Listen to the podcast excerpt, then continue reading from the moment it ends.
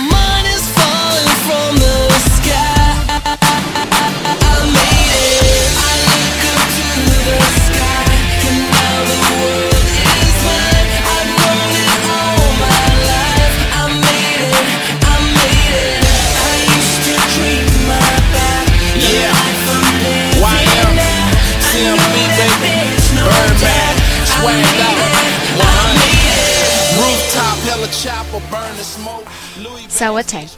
I am your host, Stella, and this is Batgirl to Oracle, the Barbara Gordon podcast birthday edition, aka episode 15 for December MMX. Kimberly Rockmore is celebrating this momentous event in her own way and will unfortunately not be making an appearance. Episode 15 is brought to you by Chirp and the Chicks and their newly released album, Cluck Cluck Cluckin'. Chirp and the Chicks have an explosive and collective sound which combines the dulcet tones of bands like Parapork, U Blue, Salmon and Garfield, and Tractor. Their debut album, Out on the Farm, winner of five Barnyard Awards, has recently hit golden egg status. Cluck Cluck Cluckin' has such powerful ballads as Bok Bok Bokkin' on the Barnyard Door and the Slaughterhouse Blues. Support independent artists and pick up Cluck Cluck Cluckin' at a music store near you. Batgirl to Oracle is also brought to you by MileHighComics.com, your new and collectible comic book store. Mile High Comics has an inventory of over 5 million comics from the gold, silver, bronze, and modern age, and over 100,000 trade paperbacks. If you're not into the vintage stock, Mile High Comics also has a subscription service called the New Issue Comics Express, offering a discounted price for comics ready to hit the shelves. Examples of the prices you may encounter are February's Batgirl number 18 and Birds of Prey number 9, both for $2.69. So, if you're looking for vintage back issues or a great modern subscription service, be sure to check out milehighcomics.com. Okay, so as I already alluded to, this is the anniversary show. We've been going strong for one year. And so, you know, without any further ado, I'm just going to go into it right away, start introducing the guests. Uh, you may notice that there's kind of some fluctuation with audio levels. It, it was very odd since Power records on my end that normally the person whom I would be calling, they're actually uh, louder than I am. So I do apologize about that, but you know, I'm just looking forward to 2011, and uh, hopefully I will have all those kinks wrinkled out. So just bear with me. But thanks again, I guess in advance for all of those who will call in. I guess I'll have to yeah do the future card. So first up we have my good friend Jay from Oh Canada. Hey, Hello. How's it going? Uh, it's going okay. I had to drop my co-host though because uh, PowerGramo it, it it just didn't like what was going on. So uh, so now it's just me. So welcome. Uh, what would you Thanks. like? What would you like me to refer to you as? Uh, Jay, I guess. I wasn't sure. You know, Doc Gorgon. You go by so many names. Oh yeah, yeah, that's true. So yeah, welcome to the one year anniversary. I mean, it is uh, 11 over there, so I really appre- oh wait, I guess 10, right? I appreciate you Yeah. getting up so early to call in. no problem. Congratulations on the one year. Thank you. It's really shocking that, you know, this little idea has lasted for an entire year. Yeah. So, um, what, uh, I guess what brought you to the show? I feel like I know that answer. And do you have any favorite moments, if you have any? Um, I mainly came to the show just to check it out because uh, I got to know you online, and uh, since then, I since I was going to be calling in, I did take the time to read a Batgirl comic. Yeah. So I would have a question for you. Okay. Uh, it's a hypothetical question regarding her characters because I'm still trying to figure it out. Okay. So I don't know. I guess I'm gonna. We can talk about uh, Barbara Gordon, Batgirl, for the Okay. purposes of this question, but you can answer however you want. Uh, if Batgirl was going to go on vacation, do you think she would rather go snowboarding in Utah or British Columbia? Oh, oh dear. Um, hmm. I think she would go. It, it seems like she's more of a um, intense person, and she'd like to go to an exotic place. So I would say British Columbia. Okay, that's what I thought too. Do they? That's what you thought too. Okay. Uh, do they have adapt programs there, where you know there's someone leading um, handicapped people around? Oh, well, that might be an issue. I'm sure they have uh, easy access after the Olympics, though. But um, yeah, Yeah, they do have it in. Uh, they have that in Utah, so I guess there's a snag there. Oh, yeah. But uh, yeah, I think she would. I think she'd very much enjoy someplace like Whistler, the holy grail of all snowboarding places. Right on. Uh, as far as a favorite moment goes, um, I'm not sure. I, I have listened to all of the uh, the podcasts. Most of the time, it's uh, the little personal moments that I enjoy the most, but uh, nothing stands out in particular. Okay. Yeah. Yeah. Well, thanks so much. Uh, Do you have any anything else? Um, nope. Just uh, have a good weekend and a good holiday. Yeah, thanks so much for calling in, and I hope you have a wonderful holiday as well. Okay, sounds good. Okay. Talk to you soon, I'm sure. Okay, take care. Bye bye. Bye. And next up we have Kimberly. Is that you? You told me you weren't coming in today. Oh my, did I make it? Yeah, barely. Alright, next up we have BTO's good friend, Zayas. Hello? Hello, Stella. Hello, Zayas! It is so good to hear your voice. Nice to speak to you as well.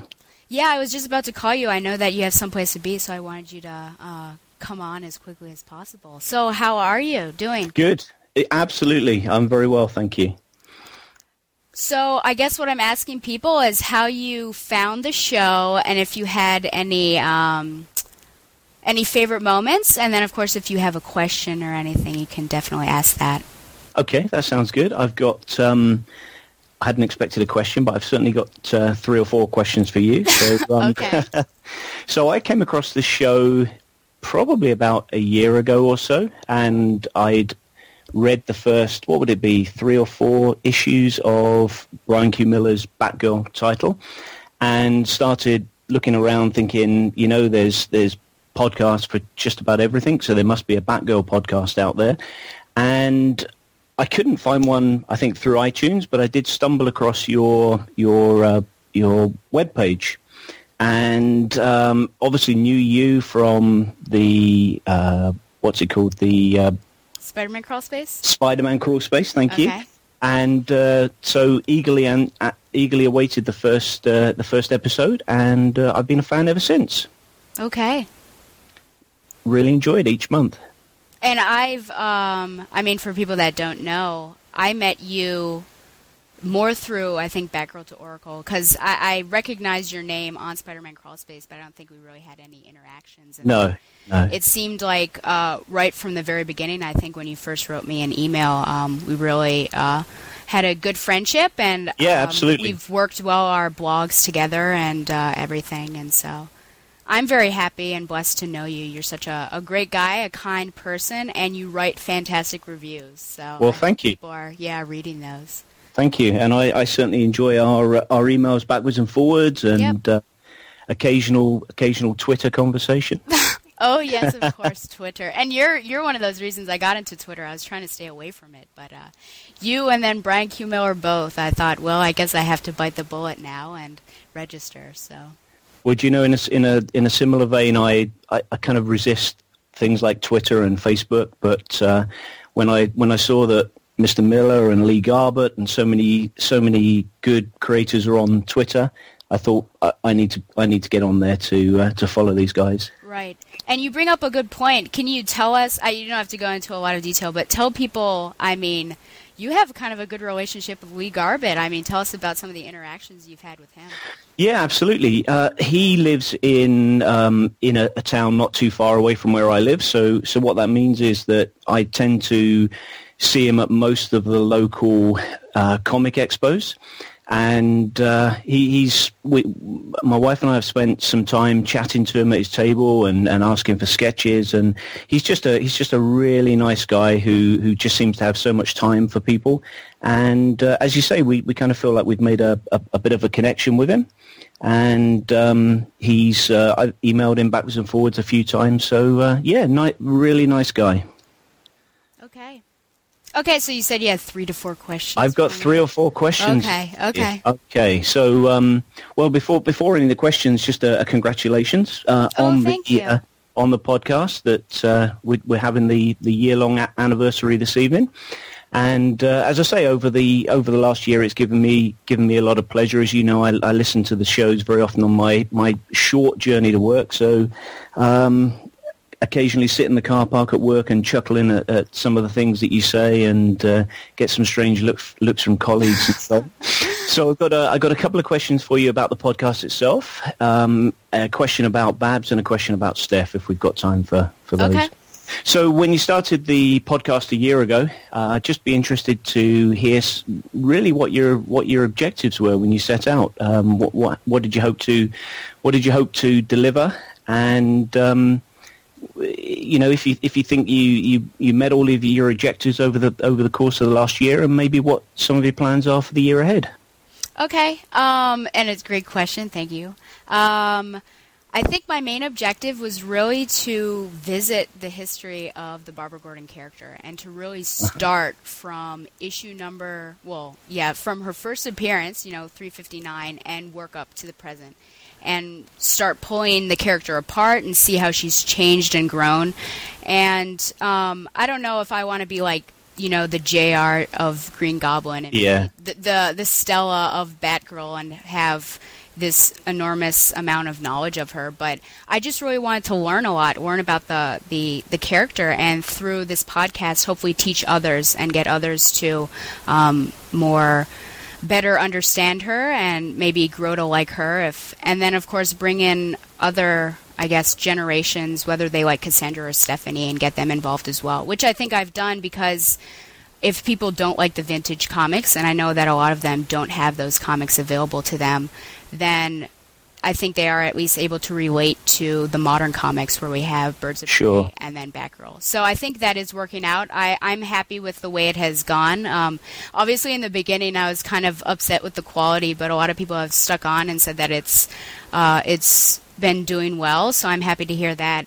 For the year ahead, I'm still planning on you know doing the same format. Uh, starting in January, I'm actually going to start reviewing a media appearance of Okay. Babs. So I'm going to start with the first appearance that she was in the 60s Batman TV series.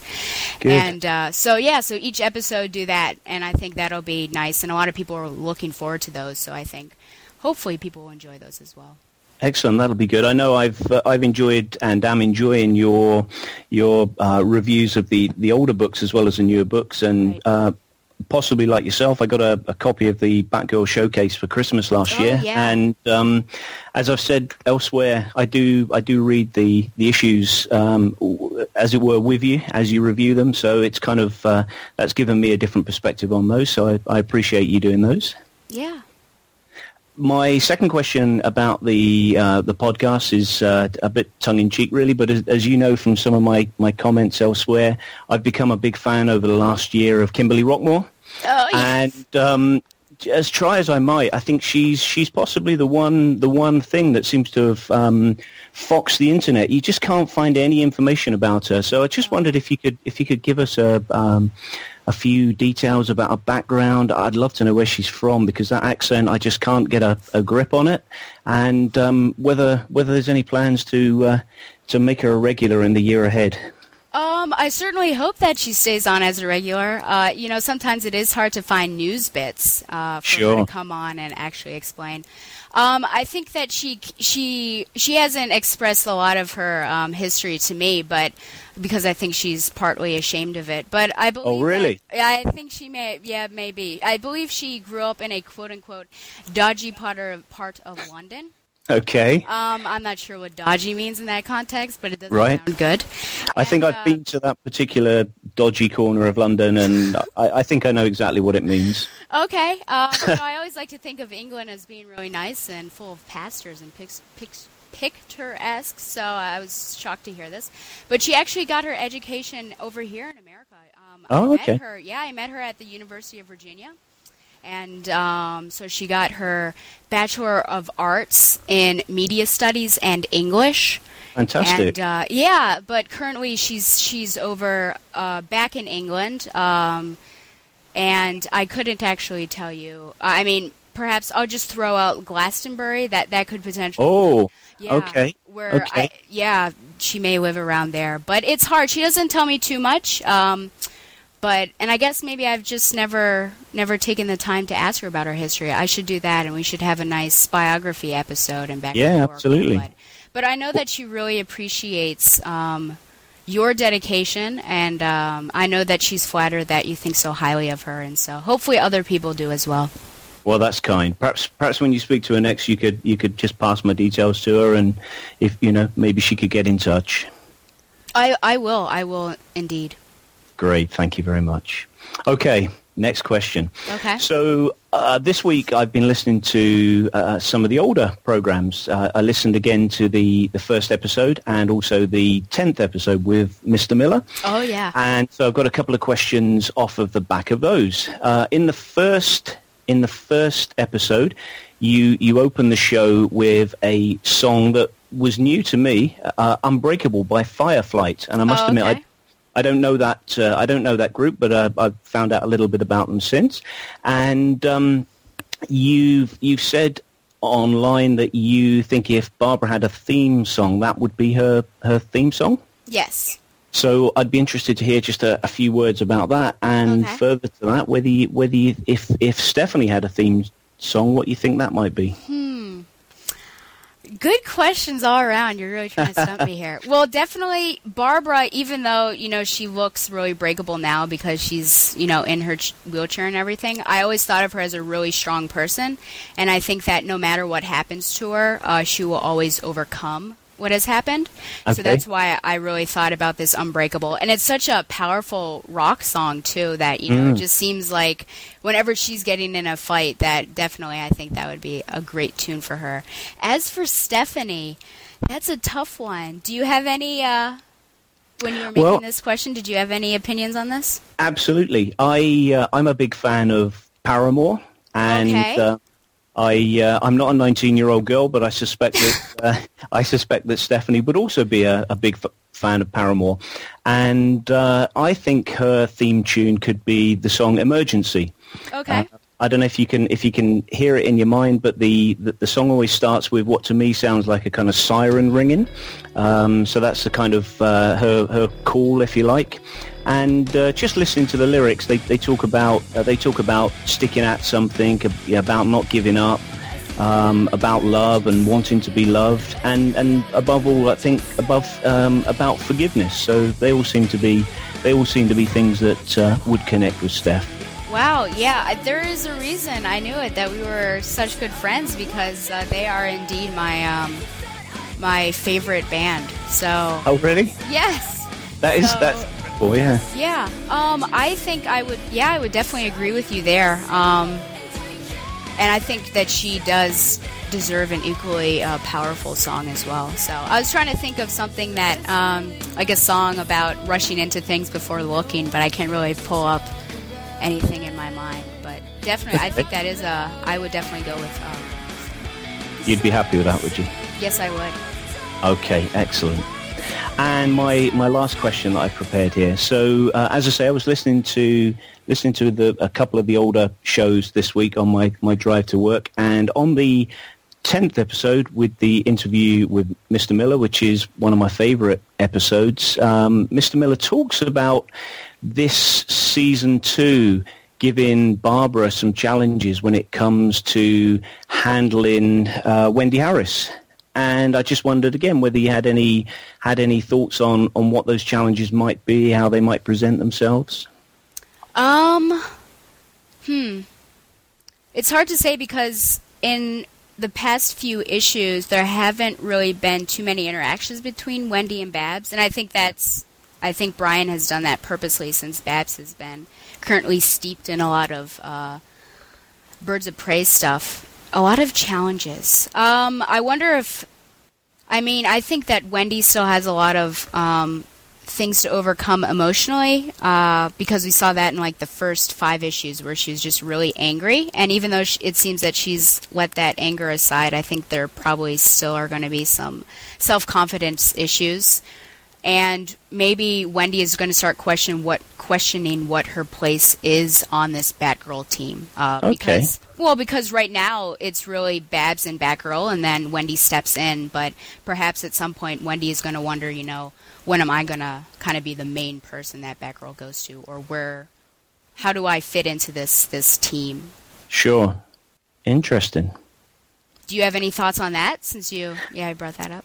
I, I, I kind of think that uh, having having enjoyed the, the last the last year of, of issues of Batgirl, that one of the challenges that Barbara may face with Wendy is that uh, I've always I've always appreciated that Barbara is a is somebody who, who wants to get the right result, but but won't go to any means to get the result. There's a right way in her eyes to get the right result, and um, I, I just wonder whether I just wonder whether Wendy may not be quite so concerned with doing things the right way. To her, maybe the the end result is is all important, and how you get there isn't isn't going to be so important. Yeah, that is kind of the way for her. It's not really uh, how you get from A to B; it's just getting to B. Yeah, and and, and again, I, my mind turns to the uh, the issue of um, Bruce Wayne: The Road Home, where um, where Bruce talked about keeping an eye on the, the, the two young girls, and uh, so again, I just wonder if I just wonder if there's a, a little clue there um, that ties in with uh, Mr. Miller's comments. Yeah, because and that kind of shocked me coming from Bruce, and especially because I mean Alfred stuck up for uh, Stephanie, and Yeah. which was which was pretty different.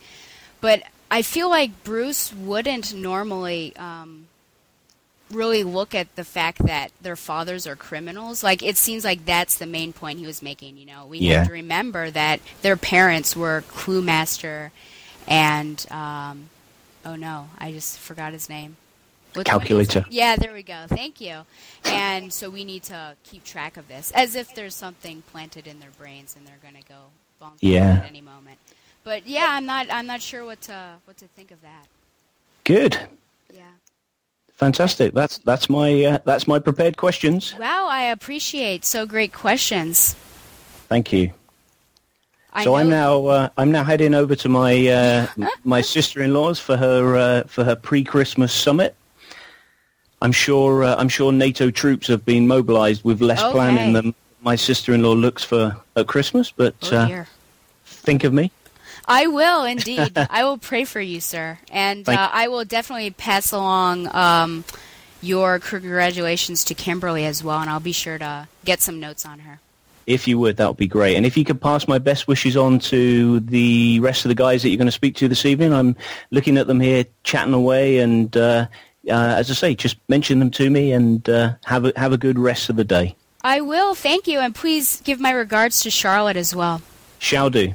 Okay. Thank you so much. Thank you, Stella. Speak to you soon. Okay. Bye. Bye. Bye now. Next on the line is Josh Bertoni. Happy birthday! Thank you. Is it weird to hear happy birthday a month after your actual birthday?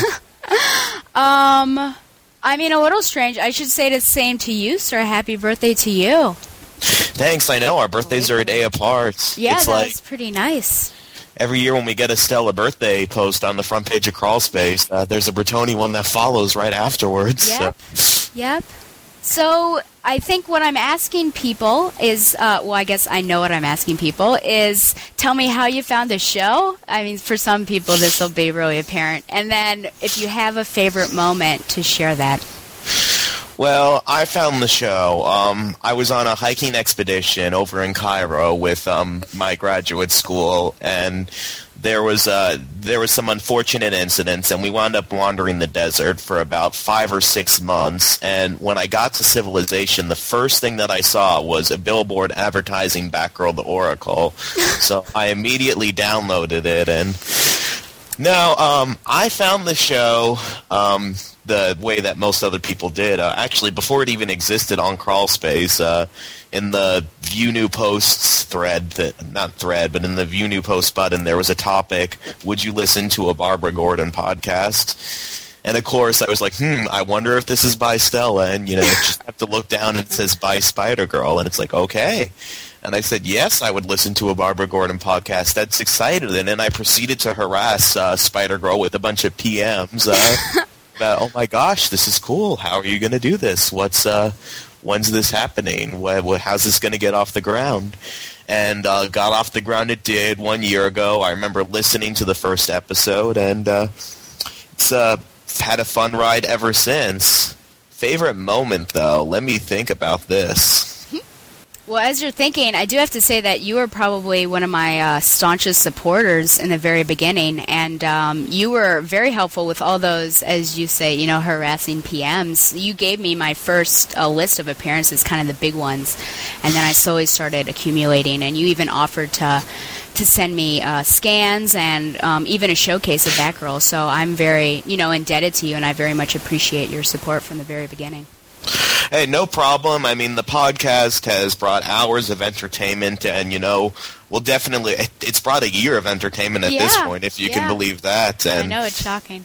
it's, uh, I mean, I was excited about the subject matter, and uh, I've I've been a listener of uh, of uh, Stella on other podcasts, so uh, I, I knew that she can pull it off. Uh, which I'd have to say one of my favorite moments. Uh, was when you got the letter from, and I'm I'm blanking on the woman's name, but the one who sent you. Uh, uh, Oh, right, right. Eva from Eva. Brothers. I'd have to say when you got the letter from Eva because that's that's very very satisfying, and that just shows the power of uh, this petition that you were doing. Because I mean, the I'd almost call the petition a moment of the podcast itself because that's there's lots of petitions online. I mean, there's a million petitions by fans restore the marriage for to Peter and Mary Jane, or you know, get this thing on DVD. But this petition has yeah yeah. There's so many petitions out there. You know, the- like ones for Peter and Mary Jane's marriage to be restored, or you know for. I, there's a petition about everything, so a lot of them just get written off. But the fact that you got a response from Warner Brothers, that shows that like that not only are they you know taking the time to acknowledge this, but it's legitimizing it by acknowledging it, Right. which I I think is awesome. And I mean, and what that was in the span of a few months. I mean, some petitions take years. To, Yeah. So when you read that letter on air, I think that that's like a very very satisfying victory moment. Uh, other funny moment. Um, I'll, I'll, I'll say what's a fat one, even though that's on this podcast. Uh, Okay, my I said I would never be able to live that one down. I think. yeah. So, do you know how many thought balloons Barbara Gordon had? In, no. Oh boy! And which Oh. one of those ones where she just appears in name only? Who knows? Or like one panel's the back of her head. Oh, that's happened. Yeah. So Yeah. Well, what are you looking forward to uh, with the uh, for the for the next year? Yeah, and okay, so I what I'm looking forward to, I guess, first of all, is uh, potentially getting ce- more celebrity um, interviews. I would like to ask Chuck Dixon and Scott Beatty uh, in the springtime. And Scott actually emailed me completely out of the blue to thank me on behalf of himself and Chuck for starting that petition. Um, so I feel like I maybe have a connection there, but I'd really like to sit down and, and talk with them about Batgirl Year One since I love that so much. And actually, starting in January, I'm going to start reviewing a one media appearance of Babs per episode. So uh, in January, I'll start with her first appearance in um, the 1960s Batman. So I'm looking forward to that. Oh, ho ho! That that'll be that'll be fun. oh, I don't. It should be fun. I think so. What are you? Uh, What do you uh, beca- because the '60s is wacky and stuff, and and when she first appeared, like her dad sets her up on a date with Bruce, which is really weird. Yeah, because we yeah, and we were discussing this, you know, and we did our little um, our DVD uh, commentary too. Right? Yeah. Oh, that phone call. Yeah, you're gonna eventually have to cover that then, because that's a media appearance.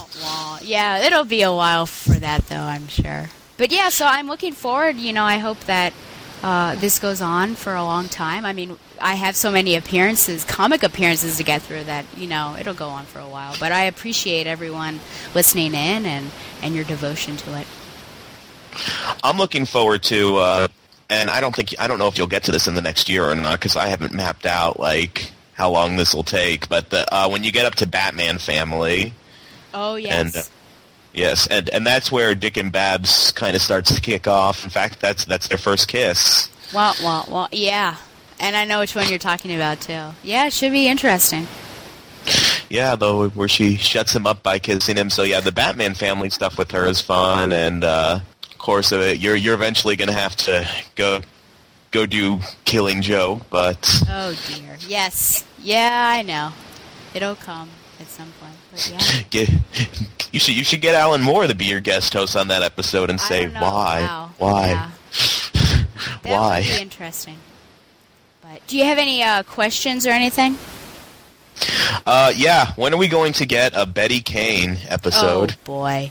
Um I have no idea. That should be one of the lost episodes. But you know, you know so much about Betty Kane. That should probably be the time where you come on and uh, guest host with me. I think. No, we, we should totally like. She only had uh, uh, maybe like half a dozen appearances um, in the 50s or 60s. Like we could totally knock those out in an episode and just Yeah. goof on them. It's doable. I'll definitely I'll figure out a good time to do that because I know there are probably some die-hard Betty Kane fans out there, which are really upset that I haven't done that. So I'll definitely look into that. Uh, well, I mean, obviously, I'm not. I'm, I'm not the Betty Kane devotee. That uh, I just. I, I'm just looking forward to goofing on her in a podcast. Yeah. I mean, it, and you'll and you'll see why when you get to some of those stories. Oh yeah, I'm sure.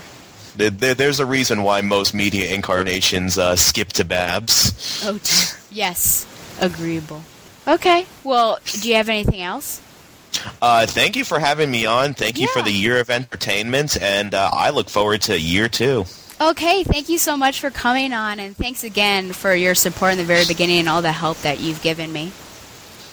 Anytime and uh, you know feel free to holler in the future you know it's um um it's great being a part of this podcasting community with each other and uh, yeah i i've learned my lesson about thought balloons Oh, yes, I'm glad.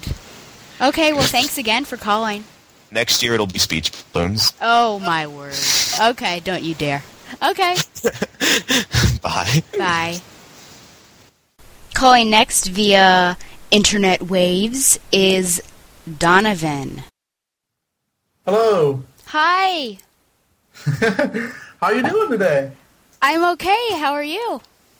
I'm very well, thank you. Let me go red so no noise will come up.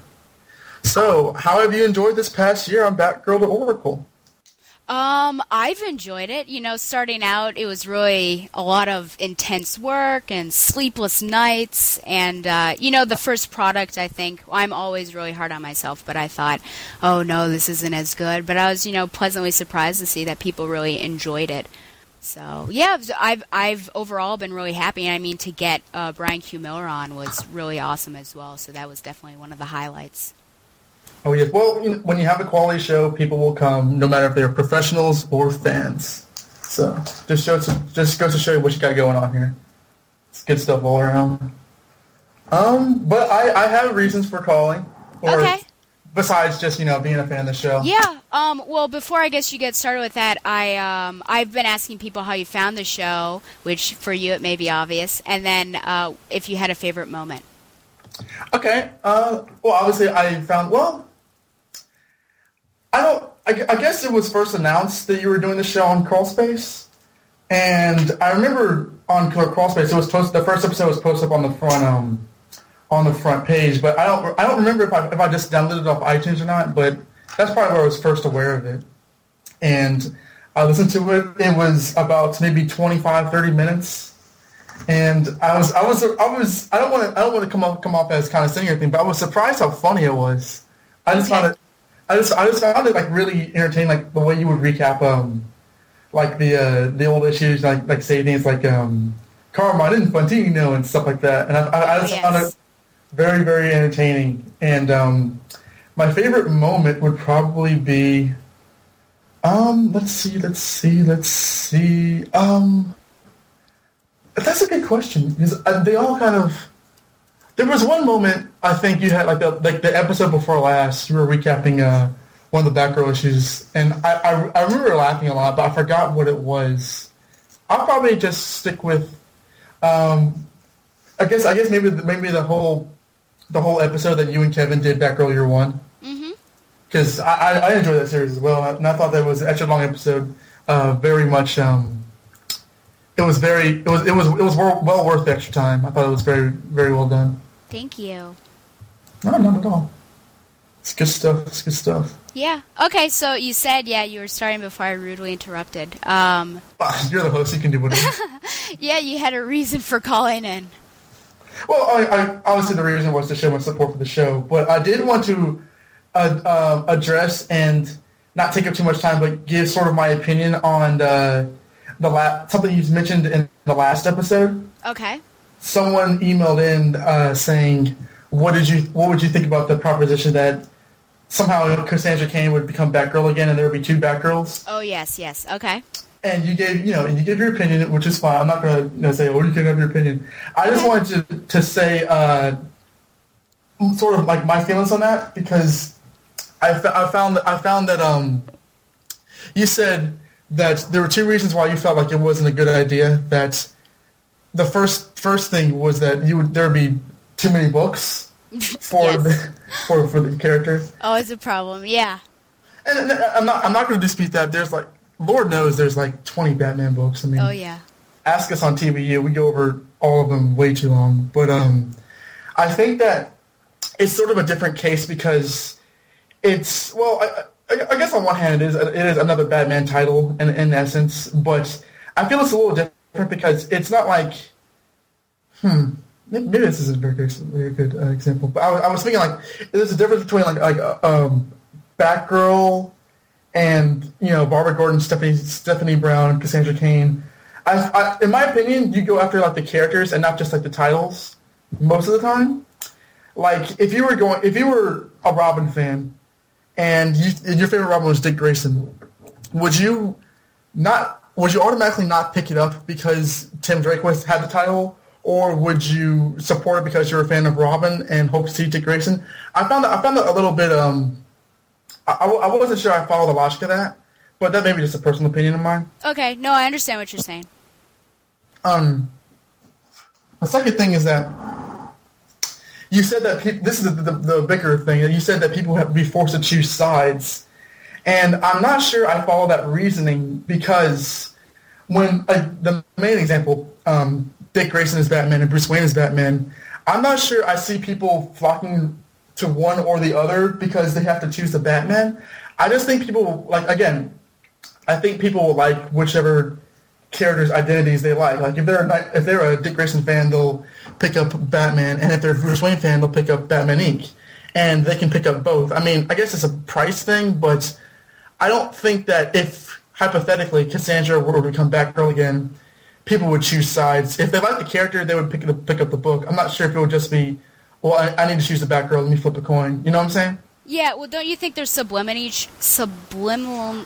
Okay, don't you think that they're subconsciously choosing sides if they choose to only pick up one of those books?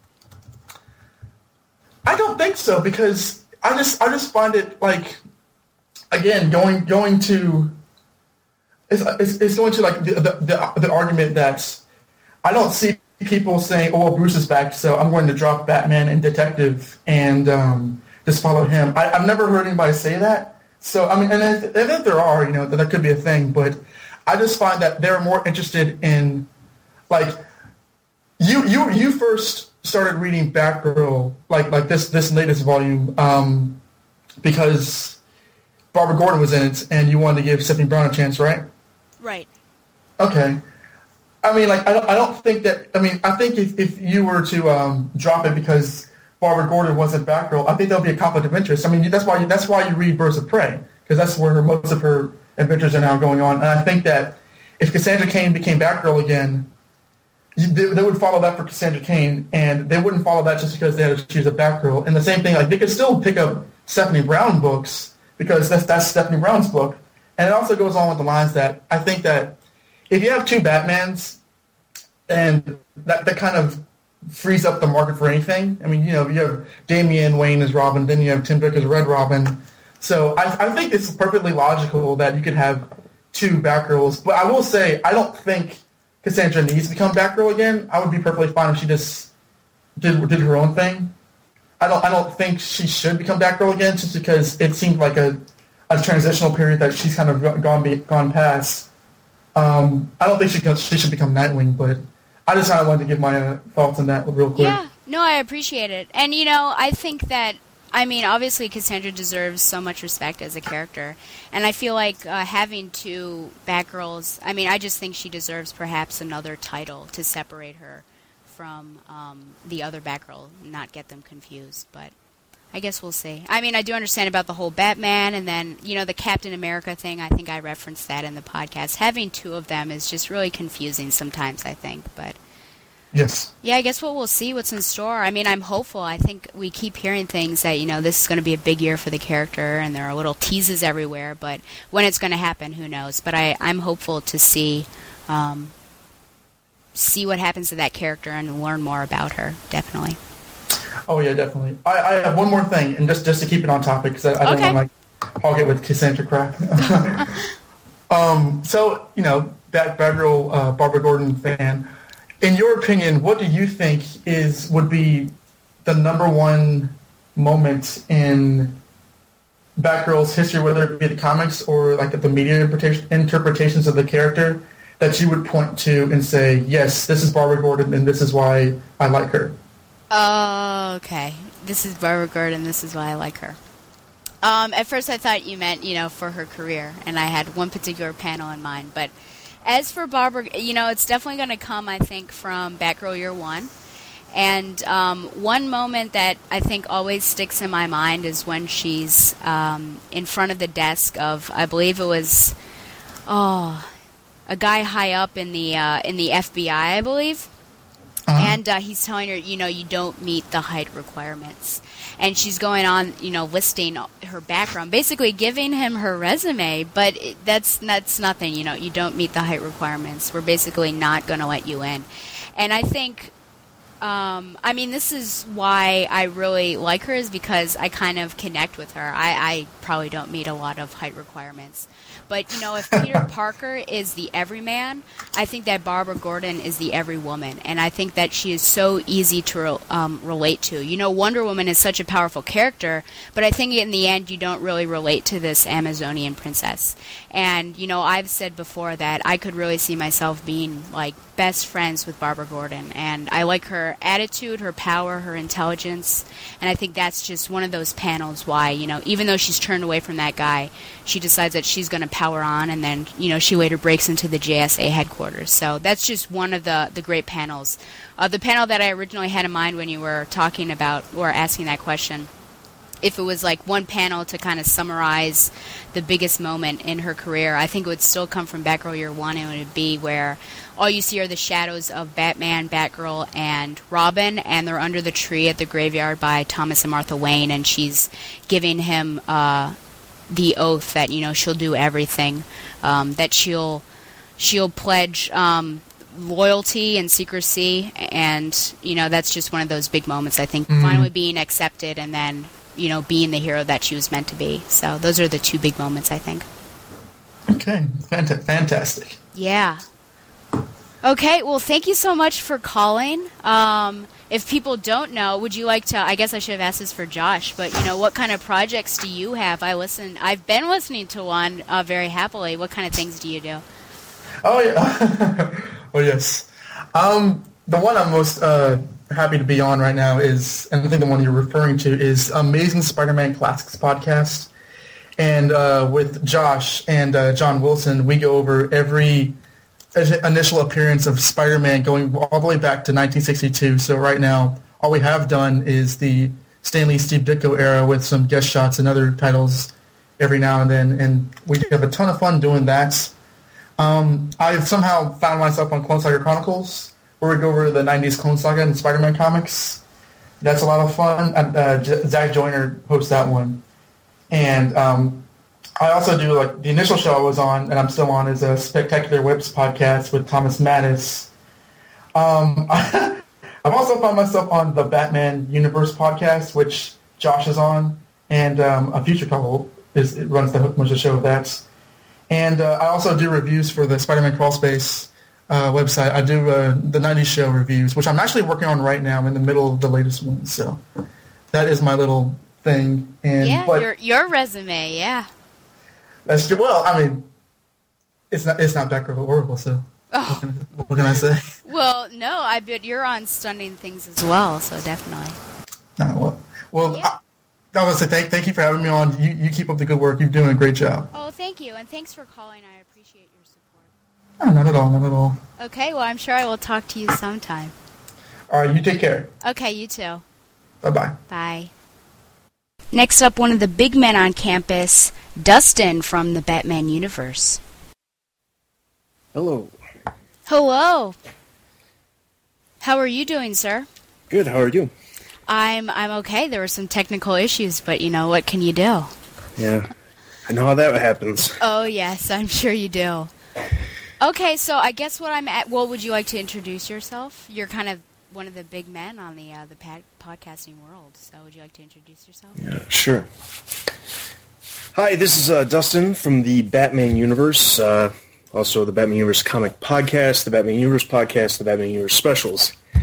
That's that's a an intense list, and I have to say when I whenever I talk about you, I say that you're you know um, the lead on one of the foremost Batman sites and podcasts. So Well, well thank you. I Yeah. appreciate that. yeah, I'm very happy to to know you um, and for all the things that you have done for me. Uh, what I'm asking, I know you have to jet out of here, but what I'm asking of people that come on is, you know, how you discovered, and this would be interesting. I'm not sure how you discovered this podcast, and then if you had a favorite moment from the past year. Okay. Um, I would say I discovered the podcast just really browsing the net. Uh, it came up by accident. Uh, Bertoni Beetle, uh, also known as Josh, he uh, mentioned it to me once or twice, and I browsed around the net. Couldn't remember the exact name of it uh, at first. When you first, I mean, this was this was right after you had your first episode, and came across it, lis- gave it a listen, and really, really thought it was something worthwhile. I mean, as much as you know, me and all of my guys do everything Batman. You specifically cover a lot of Batgirl, and we can't always do that. And Batgirl deserves the attention that you you, you definitely give her.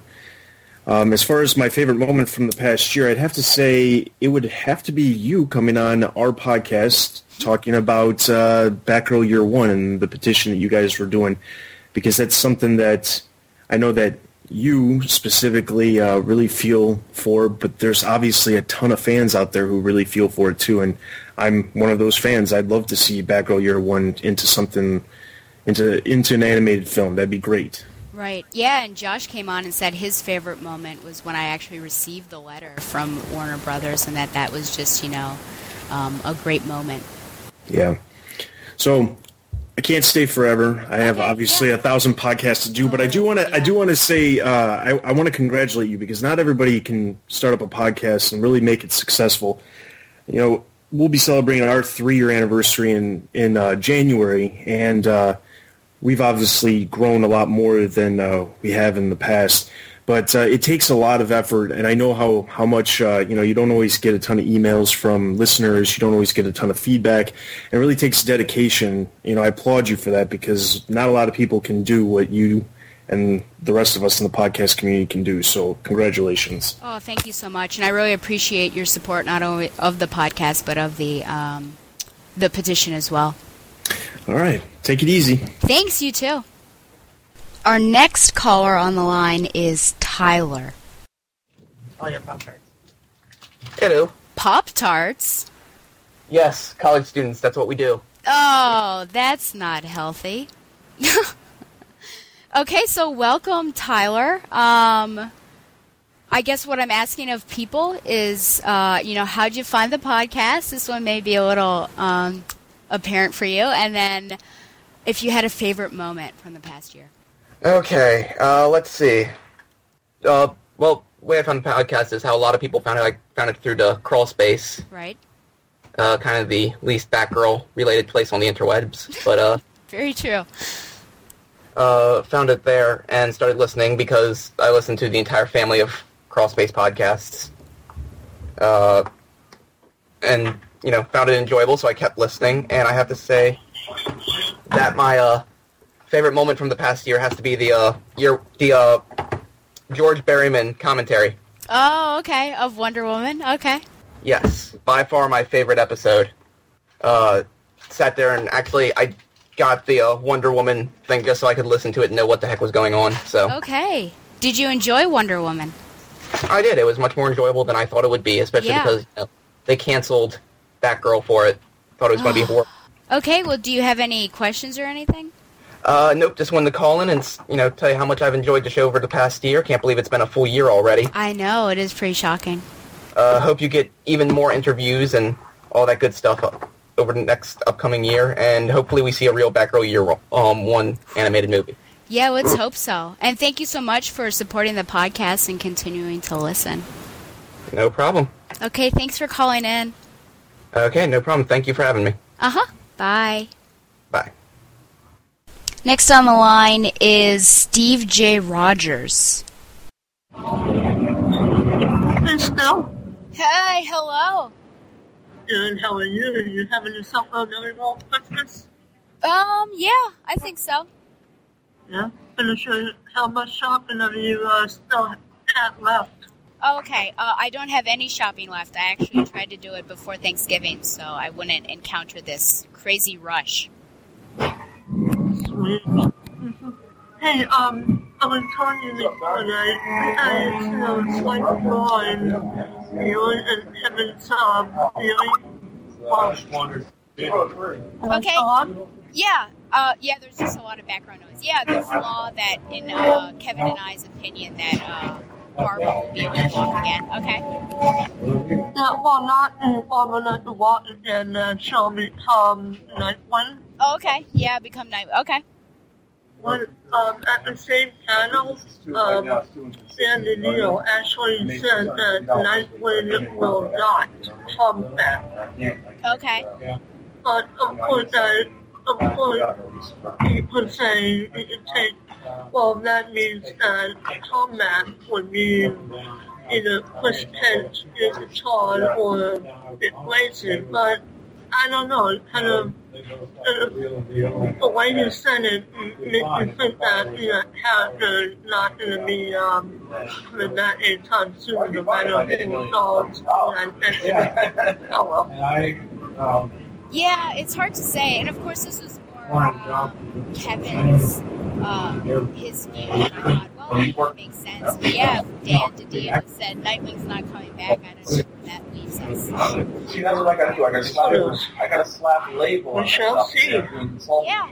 Um, so what I'm asking people uh, that come on is how you found the podcast and whether you had a favorite moment from the past year. Well, I found the podcast from being a member of the Crawlspace uh, message board and went to the message boards and um, message board podcast since um, for a long time, so that's how I found it. Uh, favorite moment? I don't know. Um, don't really. That, sounds bad, but uh, there's, not really one thing that sticks out. They all been great, you know, nice, good, smooth podcasts. I All guess great I, moments to you, then, I guess. yes. Okay. Summer, and it's fortunate. I was living on 40 Okay. Do you have anything else? Um, that's all. Just um, uh, congrats on and doing this for a year, and uh, hopefully uh, we'll have bigger, better things in the coming year. Yeah, thank you so much for calling in and thank you for your continued support. And of course, if people don't know, you're the one who actually got me the Gail Simone and Denny O'Neil recording, so I very much appreciate you standing in those lines just to get them to say something for the podcast. Haha, you're very welcome still, and hopefully I can get some more next year at New York Comic Con. Okay, I look forward to it. Mhm. Okay. Take. Yeah, take care. You too. Bye. Bye. Our next well wisher is, well, you know, whenever I see his name on the Spider Man crawl space message boards, all I think of is Berserker Barrage! Berserker Barrage! Where Wolverine does this crazy thing in Marvel vs. Capcom. But, anyways, our next well wisher is Jason. Hello? Hello! Hey, Stella. Hey, you sound happy, not angry. I, I know. I'm, I'm trying to be less angry. Uh, That's that's good. So, how are you doing? I feel like I haven't spoken with you for a while. uh, I know. It's it's been too long. I'm I'm doing pretty good. I'm sitting here listening to some metal and working on a paper for for my democracy and power class. Okay, yeah, listening to metal always a good thing, I guess. okay, um what I'm asking people is how you found the show and then if you have a favorite moment from the past year. Uh, I found the show because I'm on Crawlspace, and and I see your giant advertisements for it everywhere. Uh, Gosh, not everywhere. well, not everywhere, but you know what I mean. Um, I don't know if I could pick a favorite moment. I, I've just been enjoying it. Um, I uh, I'm, I haven't really been following a lot of the current Batman stuff, as I'm not a fan of uh, Grant Morrison. But uh, it's it's it's good to hear your opinions on stuff, and I like Batgirl. I'm I'm very glad that Cassandra Cain is back because I'm a fan of yeah. Cassandra. And uh, I, I I do another place I know I agree with you is um, uh, I fall into the Barbara Gordon should be with Dick Grayson category of Oh, things. yes. Okay. but you know, be, being one of the crew of uh, the Clone Saga Chronicles, when it, you know, whenever we get the chance to get it recorded, I wanted to say congratulations on uh, having a year uh, talking about Batgirl and Barbara Gordon. Yeah, thank you so much. It's really shocking, you know, when I started this, like any, I think, independent production, you know, you don't really think it'll go very long, but I'm very shocked and pleasantly shocked that it has gone on a year. Well, it, it's a very entertaining show. Uh, keep up the good work, and uh, it's great to talk to you because I'm going to talk to you very much. And uh, also keep up the great work on uh, Crawl Space. It's it's always entertaining to hear you, you know, bust, busting everyone else in the junk. Uh, you know, I'm trying to calm down and be a nicer person. But, Well, uh, yeah, do you have any questions or anything? Um, yeah, actually, I, I do. Okay. Um, since, since um, Stephanie Brown is is now um, Batgirl, but Cassandra Cain is back. What do you what do you think Cassandra Cain's role is going to be? Uh, I guess in the Bat family. That's tough. Um, and uh, you know, it's funny because Donovan, you know, is just talking about this. I don't want her to be another Batgirl. I just don't think that she needs to pick up that mantle again. Um, I think she definitely has a place on the um, like as a partnership with Tim, and Tim has seemed to be kind of a loner as of late. Now, I'm not reading Red Robin, but just my perception of what has been going on, and I think it'd be great for him and her to have a really great partnership. As for you know what her particular identity will be, I have no idea. Uh, it may be really different to have her be something that's not in the Bat family and something just of her own making. But I think that she does deserve to get back into the realm of the Bats somehow and and be more of a presence than we have seen her. I think that would be cool. I, I confess I'm personally not exactly a, a big fan of the current Dick and uh, Bruce being Batman, and then we're Right. going to have you know Batman all around the globe. Yeah. I, I, I think Dick should be Nightwing because I think he's grown into his own hero uh, as Nightwing, and Damian Wayne annoys the crap out of me. Agreed. Please. Uh, I'm gonna, uh, you know, I'm I'm gonna quote Michael Bailey here. Last time, Robin, this was annoying. We voted to have him killed off. Oh yes, yes, yes, indeed. But uh, uh, well, one thing I'll say is, uh, have you seen the movie Chocolate? This may sound weird. It's it's it's a Vampires, right? no no no no No, no. This this is this is a Taiwanese. This is a no. This is a a Thai uh, martial arts movie, and the girl who uh, plays the main character, I think, would be perfect to play Cassandra Cain in a movie. I will have to look at this. Chocolate. Yes, it's just called Chocolate. Quentin Tarantino loved it. It's it's about Oh, it's okay. it, it's it's it's not like you know a Tarantino movie though with you know constant constant sex. I was just but, uh, about to ask, yeah, how violent are we talking here? it, it's it's fairly violent. It's not like the Kill Bill level, but you know it, it's a martial arts movie, so people get kicked in the face constantly. But it's about an autistic girl who, um, though she's autistic, but but she she they live next to uh, this like Muay Thai uh, boxing academy, and uh, she kind of follows that, and through that she she ends up becoming a really good good at Muay Thai, and uh, she and her brother go to collect payments that are owed to her uh, mother that her mother needs for like back surgery. It's a really good movie. Okay. Is it in English or is it a foreign film? No, it is a foreign film. Okay. No, I'm fine with that. I, some people don't like to read subtitles, but I'm completely fine. No, okay. I will definitely check it out. I re- I'm reminded that Blood and Chocolate was the one with vampires or werewolves or something. But yeah, Chocolate. I wrote it down, so I'll definitely check that out.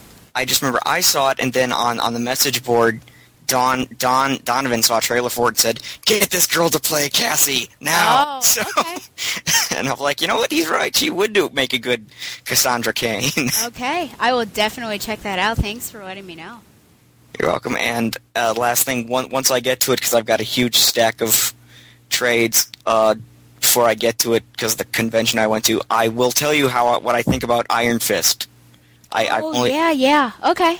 I've only read the first. I, I have I've read the first trade, which was six issues, and I loved it. But now I've got the whole omnibus, so I, I'm going to read the whole thing in just like one sitting. Hopefully, once I once I've got all my tests and finals done, because it's, fin- good. it's finals week in two weeks. Oh no! Ah, good luck. Yeah, there are you. exams coming up in two weeks at the school I teach too. So, which is nice for me because I don't have to do anything except slip the scantron through the machine. But for Yay! yeah, for you guys, I know. Um, but yeah, like I said, I think that you'll really enjoy it. I mean, I really enjoyed it, and of course, the omnibus uh, collects everything before the uh, the bad uh, guy came on, basically the bad writer. So hopefully, you'll like it. You'll have to let me know. I will. Which reminds me, one last question. Sorry to keep saying Okay, no, is, no is, is is the Immortal uh, Iron Weapons miniseries that comes after it any good? Oh no, don't get that. Okay, I was thinking about getting it, but if you say it's bad, oh, I won't. Thank Yeah. you. Aha! No, yeah, saved you ten dollars, I think. Yeah. Okay, well, thanks for calling in, and thanks for your support and being a loyal listener for a year. Thank, thank you. It's a lot of fun. Always great talking to you, Stella. Yeah, you too. Hopefully, you know, I'll have I'll come on one of those Skype chats sometime. Or we we were. You are welcome anytime. We'll be more than happy to have you. Okay, I appreciate it. Well, take care, and I will talk to you soon. Thank you. You too, Stella. Okay, bye. Bye. The next caller is, I would say, a more recent friend to Batgirl to Oracle, Aaron. Hey, Hello. how's it going? Uh, it's going pretty well. How are you? Good. Would you like Um, me to refer to you as a particular uh, person? Or Oh, Aaron's fine. Okay, I wasn't sure. Okay, so Aaron, uh, what I've been asking people is uh, to tell me how they found the podcast and if they have a favorite moment from the past year.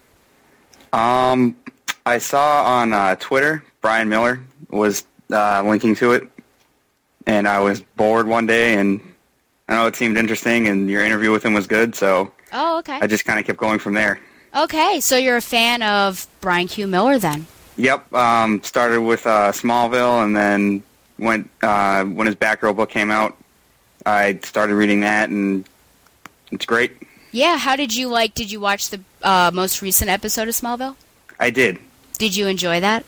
Yes, it was very good. Yes, I I like how he uh, how he writes. He's a very good writer. Yeah, I agree. Can I get a rundown of uh, what's been asked, so I don't, you know, ask like repeat questions or anything? Um, they've asked, you know, what my plans are for the next year. There was some Cassandra Cain questions. Um, why back? Why I thought Barbara Gordon had a particular theme song. So you can just throw out yours, and if it's a repeat, then I'll let you know. But I, Okay, that's fine. yeah. Um, you mentioned before that you would watch the, a lot of the animated series. Okay, yeah. Uh, do you have a particular episode that you really enjoyed, or you know, like a favorite, more or less?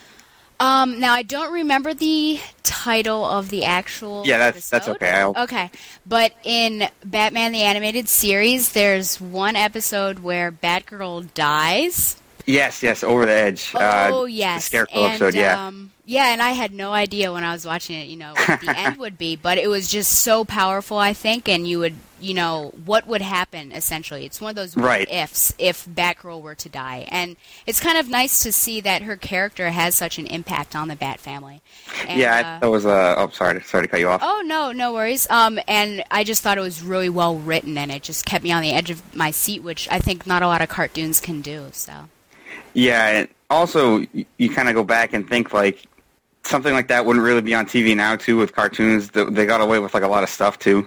Right. Because right. seeing someone like die on screen is a little more than you uh, not typical for a children's cartoon, but there we go. Yeah, and yeah, they always had that no blood uh, rule in Justice League and everything. So definitely, Yeah. I think it was it was a darker tone than we are used to now.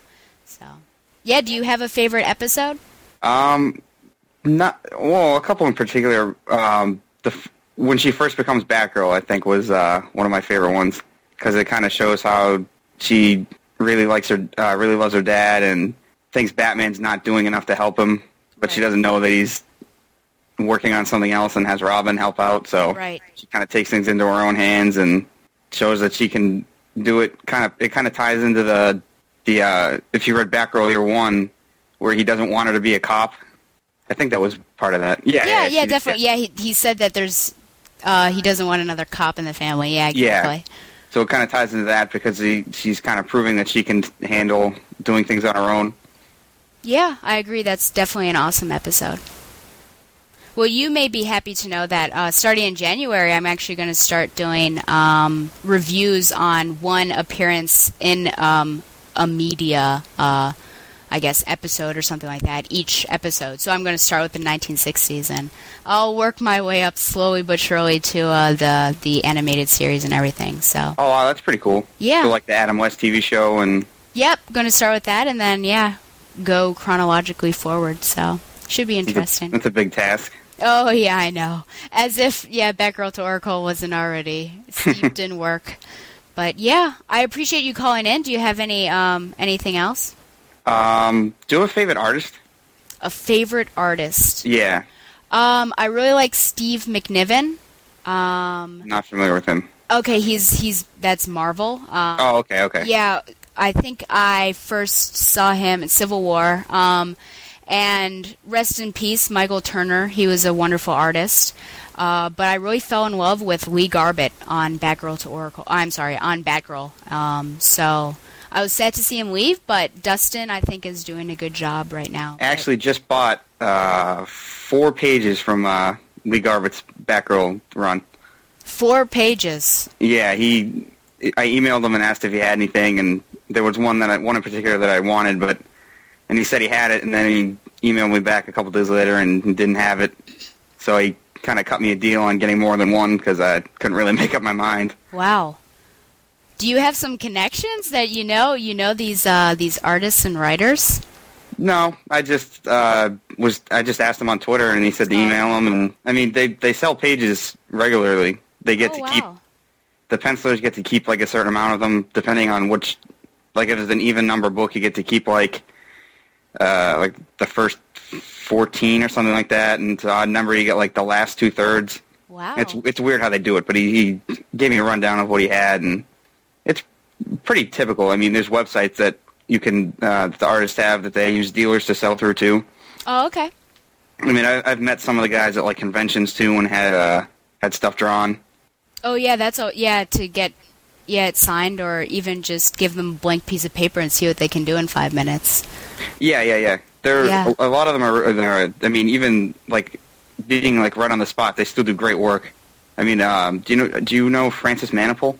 He does Uh, art for The Flash now, and Yeah. uh, Yep. yeah, he he does watercolor paintings at uh, shows. Wow. So I had one done at uh, New York Comic Con this past October. What did he draw for you? Um, Star Sapphire. Oh, okay. I was gonna have him do uh, an impulse, but the people in front of me were getting like uh, like flash and stuff, and it was kind of using the same colors. And I was flipping through one of the books that he had on his table of like pages and covers that he had done that he had for sale, and I saw that he had done a cover for uh, Green Lantern, and it looked kind of uh, it looked pretty good. And I thought that mixing up the colors a little more, I wanted to see what he could do. And I do like the character anyway, so that helps. But it, Yeah. it came out really nice. Cool deal. Have you ever done Have you ever done anything like that? Gone to a convention? No, I've actually been considering going to San Diego Comic Con, but I just don't know if I'm ready to make that sort of uh, financial. um, uh, yeah, it is tough to get out there. Yeah, but um, I've actually, you know, Zayas has kindly sent me um, a couple prints uh, signed by Lee Garbett, so I do definitely. Oh, that's have, nifty. Yeah, some great things from him. But I would really like to go and actually meet Bryan Q. Miller or other artists and maybe get some sketches done or something like that. Yeah, it's a great time if you can uh, make the time out to uh, like take it off from work or whatever. Yeah. And going to San Diego is kind of rough because it's a big show and you have to go out west and find a hotel and deal with the big crowds. Yeah, See, I find it easier to go to uh, not necessarily smaller shows, but more like there's shows all over the East Coast, like in Philly and smaller ones in New York and Boston and Atlanta. Yeah. If you live on the, if you live over there. Yeah, I do live on the East Coast, so def- yeah, I had thought, oh, maybe New York Comic Con. You know, it'd be easier to go up there or something. hmm But okay, well, do you have anything else? Um, do you have a favorite uh, not Batgirl character? Not. Oh, I guess Spider Man would be my favorite not Batgirl character. Good choice. Yeah. All right, I guess that'll do. Okay, thanks so much for calling in, and thanks for um, hopping on and listening to the podcast. Hopefully No problem. enjoying it. Anytime. Okay, well, take care. You too. Have a good day. Thanks, you too. Bye. Our penultimate caller is Spider Boy into Jesus. Hey, can you hear me? Yes, I can. All right. Okay, welcome. You made it.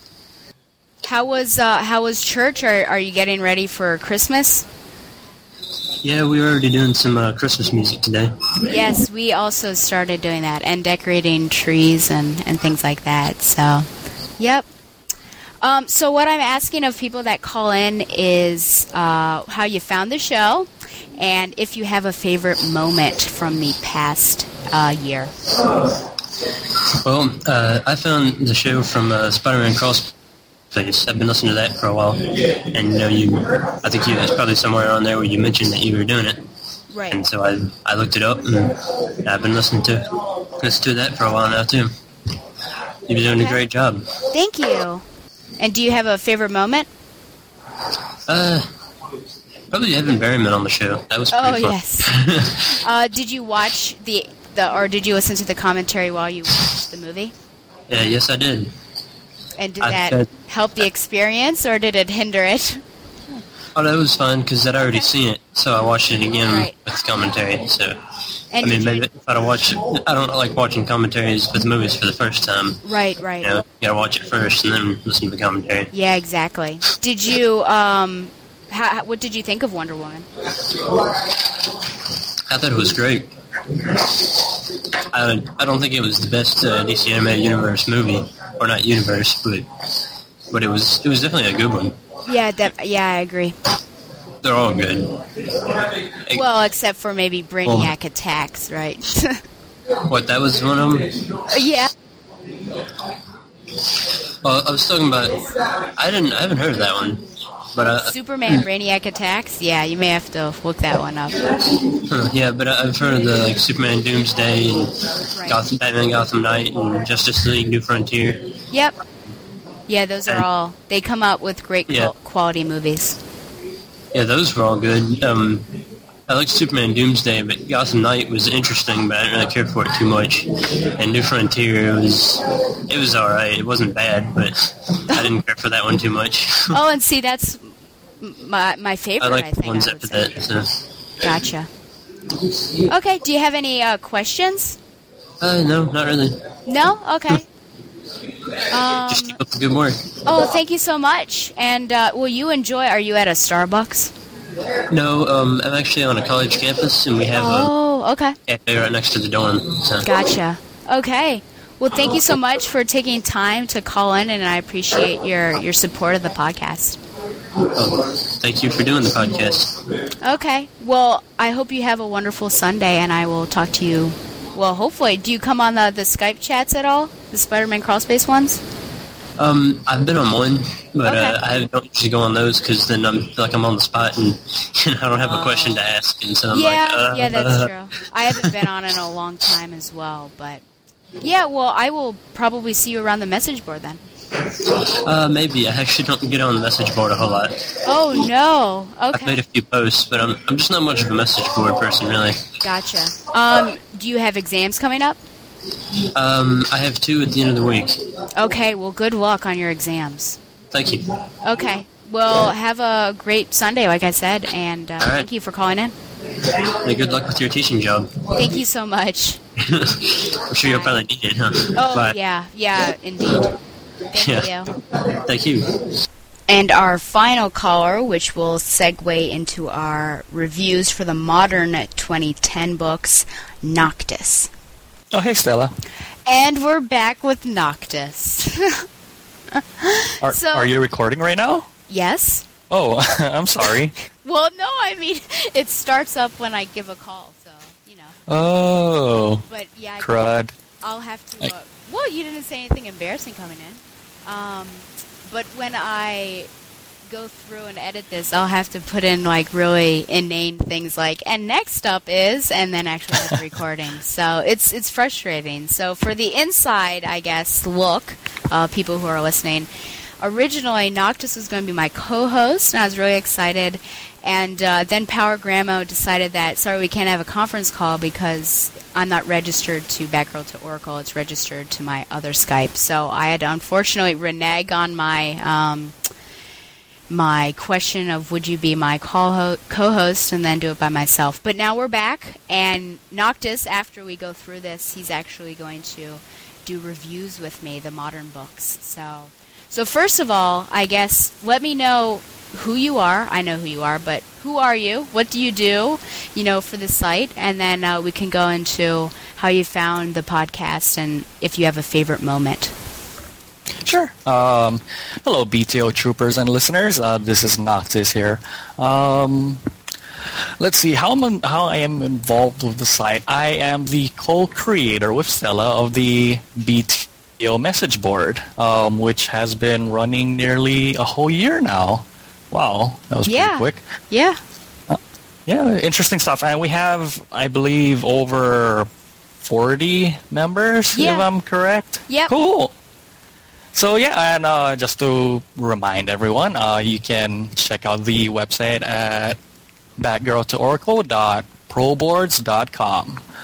How did I find the podcast? Um, I guess I've been in. I've found it. Oh, uh, Spider-Man Crawlspace. Uh, You made an annou- You made a that little thread uh, saying that you're going to be creating a podcast. So yeah, I hopped on from there, and here I am. Favorite moment? Yes, I'm still a little hungover. um, Okay. let's see. Favorite moment? Um, Ah, I guess my favorite moment has to be.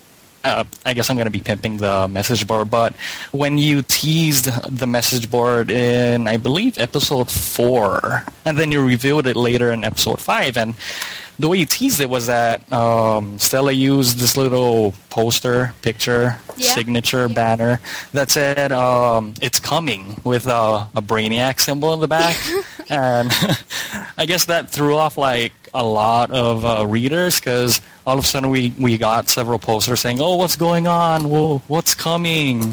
so yeah, that was fun. Uh, I love a little I love a little uh, surprises like that, and I guess the second uh, my second favorite moment, or I guess it's a long moment, was um the entire uh, episode with uh, Bryan Q. Miller, um, episode ten, I think. Yes. Yeah, I, yeah, that was that was pretty epic because um, he talked about Cassandra, which is something that I've been waiting for for the longest time. Right. Bryan Q. Miller, I love your writing. You're a great guy, um, and I hope you'll return to the show so I can ask you some questions next time.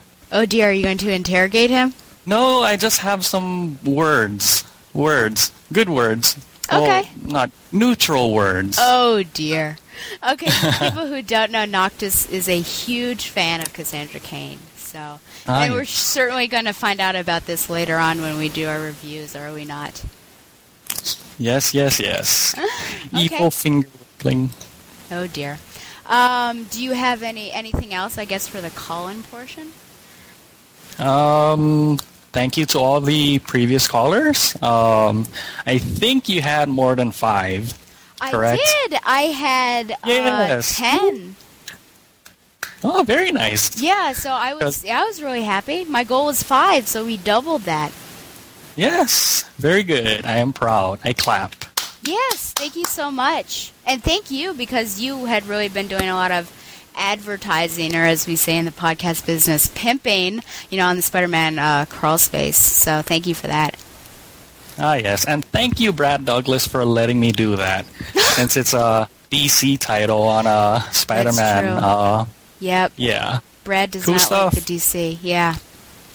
Okay, well, our last. Well, I guess I have two other, not really callers, but people that wanted to um, share their opinions or their thoughts. And the first is Kevin. He wrote into me.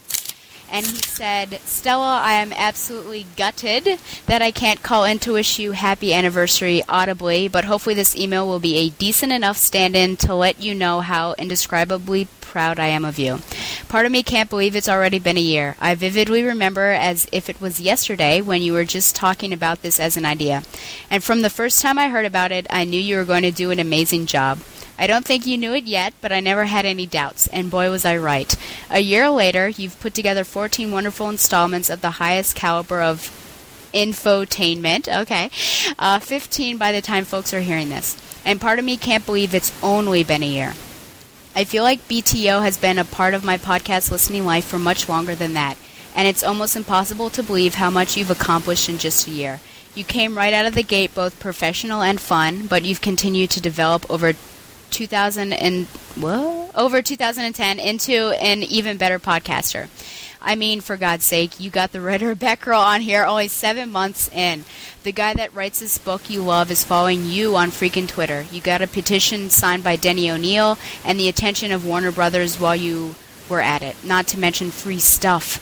I knew you would go far, but I have to confess, even I didn't realize how quickly you'd make that big of a splash. Your passion and drive are second to none, and that's only not only obvious because of the aforementioned huge accomplishments, but the unbelievable fact that you've kept this up even after getting a last-minute teaching job. Most people would have just given all this up and been overwhelmed by that responsibility alone, but here we are, still going strong, still flying on. You clearly have more in common with your favorite redhead than you may realize. Finally, I'd like to thank you for what you've accomplished with me specifically, getting me back into Batgirl. I only read about the first two issues as I pretty much checked out as soon as I found out it was Stephanie Brown. I'd never really cared about spoilers, so I just didn't care. But I kept listening to the show, and you always gave it great reviews, so I figured it must not be all bad after all. But your review of Batgirl number 14 finally did it. You made that book sound so incredibly fun, and you were so enthusiastic about how great it was that I really had to check it out for myself. And I am so glad I did. That was really probably the most fun comic I've read in a long, long time. Batgirl's back on my pull list now and something I really look forward to, and I have the BTO podcast to thank for that. So, for all these things and so many more, thank you for a great year of podcasting awesomeness. I could not be more proud of you, and I'm so happy that the entire world is finding out just how incredible you are. Fly on, Stella. Fly on. Well, thank you so much, Kevin. Um, you, I think, um, were always at the top of the list of people who uh, believed in me and supported me throughout this. So thank you for your support and continuing to listen. And of course, thank you for coming on twice. Hopefully, uh, in the future, we have some more podcasting get togethers. And of course, you need to listen to Jeff John's podcast. This is for everyone else, not to Kevin, because he hosts that and it's of high caliber as well. Okay, and then also we have from TNR 105 who could not call in. He sent in a sound bit. Hey Stella, this is TNR 105 from the message boards, and sorry I couldn't actually call in for this milestone, but I do not have a Skype account, and rather than go through the trouble of setting one up, I thought it would just be easier to record some audio feedback for you. I just wanted to congratulate you on a year of BTO, and Babs is one of my favorite comic book characters, let alone female characters in comics, so it's just great to know she's being properly represented on the interwebs. Your podcast is informative while remaining thoroughly entertaining.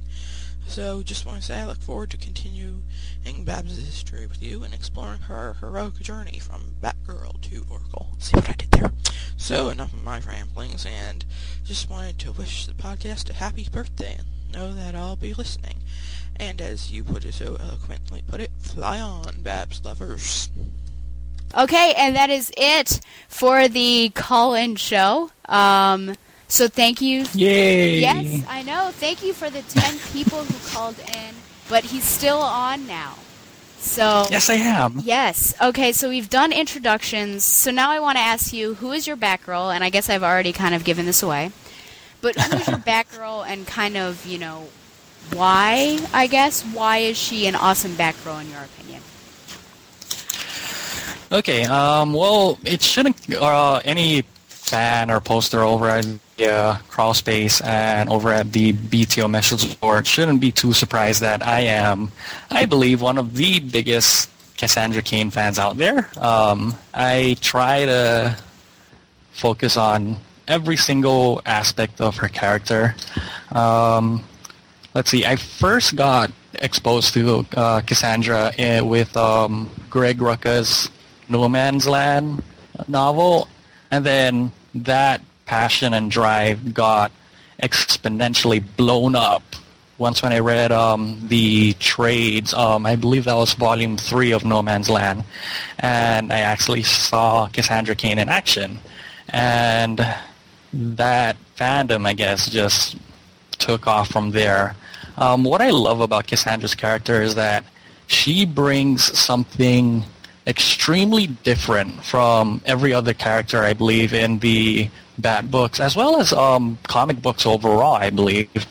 Um, one, she is a great uh, martial artist. Um, in my opinion, she is the best martial art uh, martial artist fighter in all of DC, um, non-metahuman. Um, and I'd also like to argue that she's also one of, if not the best martial artist in all of comics. Um, non-mutant, non-metahuman. so just in case people will be say, "Oh, Superman's better." Um, so yeah, and um, wow. Um, other things that I love about Cass, I love that she brings that dynamic in the Bat family where she's not really um, as Batgirl. She's not really the successor, the successor for uh, of of um, Barbara of Babs. In my opinion, in my eyes, she's more of uh, the successor of Batman. Um, she resembles more of um, what Batman's original mission against crime is. In my opinion, she's pretty much the uh, embodiment of his mission. In my opinion. um, where following the whole um, death wish ordeal, she pretty much lives up to the symbol. Everything, though, that I'm saying is all pre one year later. God, what's wrong with these? Like, I have a thing against these whole recent time markers, brand new day, one year later. Ah, they should just stop with the whole time time thing. Just continue on with time. Let it flow. I think that's too easy for them. They have to make it complicated. Yeah, they they well, I get I don't know. I'm a, I guess I can call myself like a I don't want to say a hardcore Cassandra lover, but follower, dedicated, dedicated follower. Yes, I am loyal to Cassandra.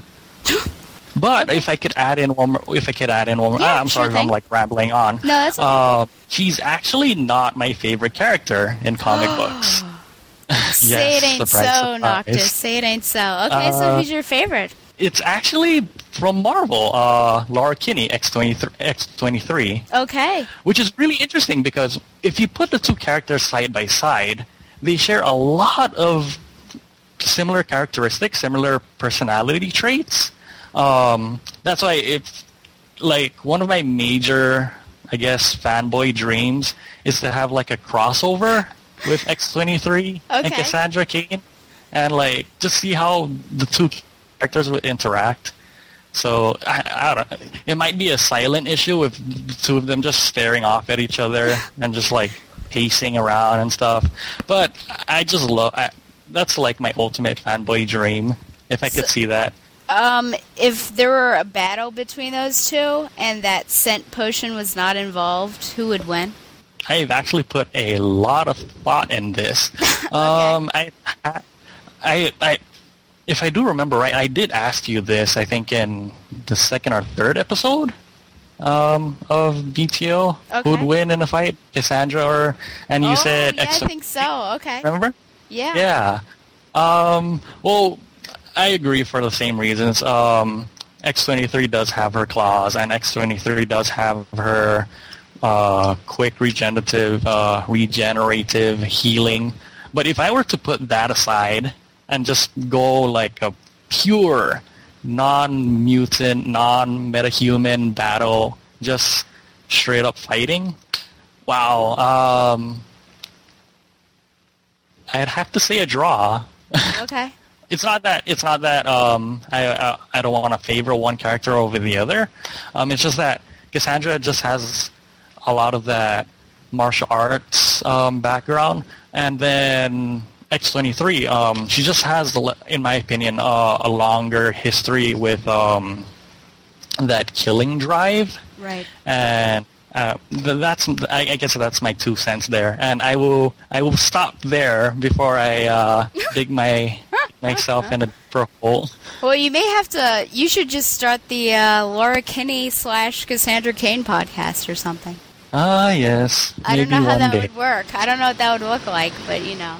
Uh, and you're actually the person who got me into X23 because I um, bought the first two trades, Innocence Lost, and you'll have to remind me on the other one. Target X. Okay, yes. And both times I read that cover to cover just in one night, those trades. And I just really, I really liked it. And, you know, such a, a damaged um, child and all the things that she went through. Uh, and I've started getting the, um, the Marjorie Liu uh, series as well. So, good time. Yes, right now that actually what right now that series is my number one favorite series uh, for this year, um, hands down. If only Marjorie Liu could just write an issue with Cassandra Cain. Wow. well, we'll see. Maybe you should write, write to Marvel and DC both. I would die a happy person. Okay. I would, I would hold that book in my grave and stuff. Oh dear. Well, before you die, I guess we should go through these reviews. So, yeah, the first issue is Batgirl number 15, The Lesson Grass Before the Scythe, Part 1. Writer Bryan Q. Miller, art Dustin Nguyen. I don't know if I'm pronouncing that correctly. Inker Derek. F- yeah? I think it's Nguyen. Nguyen. Oh, It so sounds a in- silent yeah. G? Okay. Yeah, sounds Vietnamese. I, that's what I think. Go okay. on. I Sorry. had a yeah, I had a friend in college with the same last name, so but I I just never called her by her last name, so it, it wasn't much of an issue. Uh, inker Derek Fridolfs and colorist Guy Major. The quote that I really liked, there are a few of them, of course, but uh, be honest, oh, is this why everyone hated spoiler? I'd rather lie to your face later. Thanks. This issue begins with Wendy describing to Babs a history lesson that Steph gave to her earlier. Everything anyone needs to know about the Batman universe in under 10 minutes. At Gotham U, Stephanie is daydreaming and doodling a self portrait during a study group meeting. Whoops, I forgot the study guide. Well, luckily for Steph, Jordana is there to remind her that Steph brings absolutely nothing to the study group. Well, Francisco tries to defend Steph, and Steph uses donuts to defend herself. She's starting to think that the only thing she can bring to the table is Batgirl when a student goes running down the hall screaming for help. Steph has to use the restroom, reminds me of Rorschach and Watchmen, and presumably rushes after the panicked student. In the words of Seinfeld, Newton. Yes, Newton, the bumbling scientist we met who helped make a group of solid light vampires. Newton is being chased by a group of cloak wearing cultist wannabes demanding something from him. Batgirl arrives on the scene and begins identifying the different perps as a history major, English major, and leader. Babs pops on the comlinks and approves of Steph's detective abilities. Steph begins sparring with the hoodlums, haha, get it? Uh, when the Grey Ghost appears and saves Batgirl. Looks like Steph has a stalker. The Grey Ghost is Johnny C., first seen attempting to blow up a train. Steph says that she does not want a sidekick, and Grey Ghost explains that he will be needed just before disappearing with a retina burning flash of light. While Steph tries to find Newton, Newton is again surrounded by the hooded group demanding a USB flash drive around Newton's neck. The next time we see Newton is dead, sans flash drive. Babs joins Detective Nick at the crime scene and reveals that she'd heard that guys in robes had apparently been chasing the victim. Exit Nick. Just before Nick leaves the scene, an officer gives him what appears to be a bloody batarang, evidence which just appeared. At the Brown house, Mrs. Brown and Stephanie have waffles, and Mama Brown expresses her concern for Steph. Perhaps a move is in order? Steph spits some juice and explains that college, cough cough, Batgirl, has really improved her life and made her feel accepted. Steph is finally taking control of the reins in her life, and Mama Brown is to thank. Later, as Steph is on patrol and Babs is using a thingamajig to do some thingy with another thingamajig, Babs orders Batgirl to come back to base immediately. Batgirl is the main suspect in the murder of Newton, a son of a retired GCPD veteran. As gun clicks surround her, I'm sure Batgirl is thinking, Rutro. Well, is it so shocking that once again we have a wonderful issue in our hands? Uh, the beginning is certainly like a million trillion smiles being thrown out at you, or, you know, if you would prefer marshmallows, rainbows, and unicorns. Uh, the history of the Bat U is cute, and it is really believable that Steph would have been narrating it. Throw in some bunny quotes, Wendy telling Babs what Steph told to her, and you have a thoroughly enjoyable opening. How funny to see Steph's interpretation of Damian and Wendy asking, Why is that little vein popping in your. Uh, I think it's always said of papers and books that the very beginning must hook the reader, or else, you know, they're just going to be bored for the rest of it. And certainly, mission accomplished here. It's interesting that you, I guess, ended your review with um, how the book opened, because uh, that pretty much pulled the grade down for me right then and there. Okay. Yes. Um, I mean, don't get me wrong. It looks really nice and cute and stuff. Uh, and, you know, the whole explanation part, vengeance and all that, was pretty, you know, cool. But Cassandra's missing. Oh dear. Nowhere in the entire history there was Cassandra mentioned. And what I fear the most is that first-time readers, or, or I guess, yeah, yeah, first-time readers would pick up the book and think, oh, so is this Steph Girl the successor of Babs, who was the former Batgirl? And it's the history of the Bat family. Uh, last time I last time I checked, um, Cassandra was a part of that Bat family.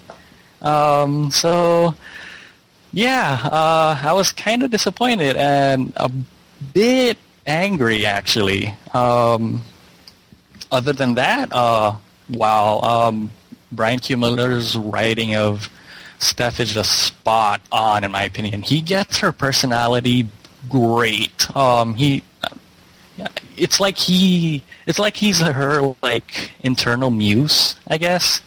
Um, I, I, just love the little, especially that um, fight with the uh, hood hoodlums. Oh, as yes. you call them. yeah. Yes, I see the pun there. Um, yeah, the entire dialogue there was cool. How she, uh, I, I'm not sure how exactly she would do, use her detective skills to figure out what their majors were, um, but that was cool.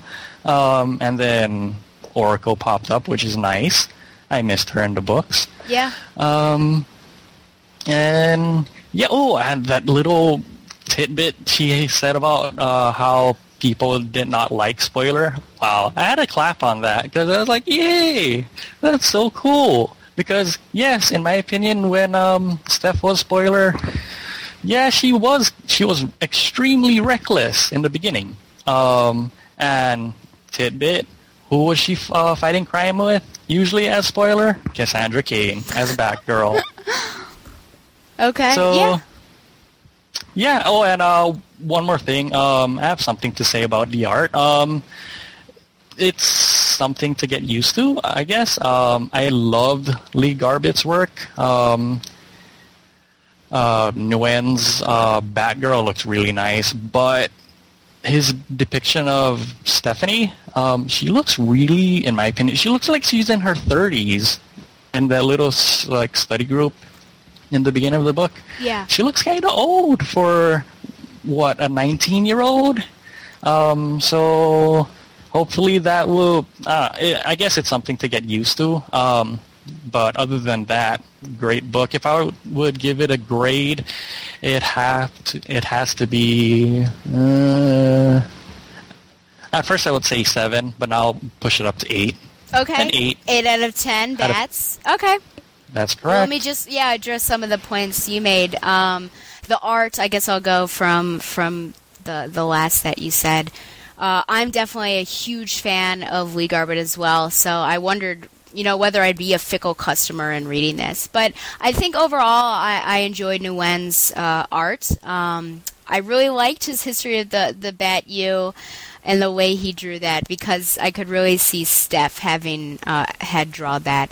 Um, but I do agree that it's it was interesting trying to uh, get used to his style for Steph. So I think it hopefully it'll just be you know repetition and seeing it more often. Um, you also were talking about, you know, this internal muse, and I, I agree that, you know, he writes her so well, and I really like that this issue was centered a lot on Steph's college life. Um, you know, we see her interactions with other students, and, and the main conflict involves students. We also have a great scene between Steph and her mother, uh, and probably the longest scene we've seen between the two of them since the beginning of this book. And I think that this scene in particular highlighted the, their relationship and you know Steph's new self-confident nature and her belief that she truly does have a purpose. So I was pretty excited about that. I think the other, perhaps the last thing I have to say, um, or I guess the second last, maybe the penultimate, uh, that he's Miller's really using his cast and minor characters well. Um, we have a return of Newton, which we saw in issue 14. Uh, of course, he won't be seen again since he's dead. Uh, and then we have Johnny C. You know, making a bright. There's another pun for you. A return, and and of course, it seems like he's promising to stick around for a while. And then Detective Nick. The mystery of him is deepening. There are so many questions. I feel like I'm on lost. But uh, it should be an interesting year trying to figure out, you know, what's going on with him, what's his deal.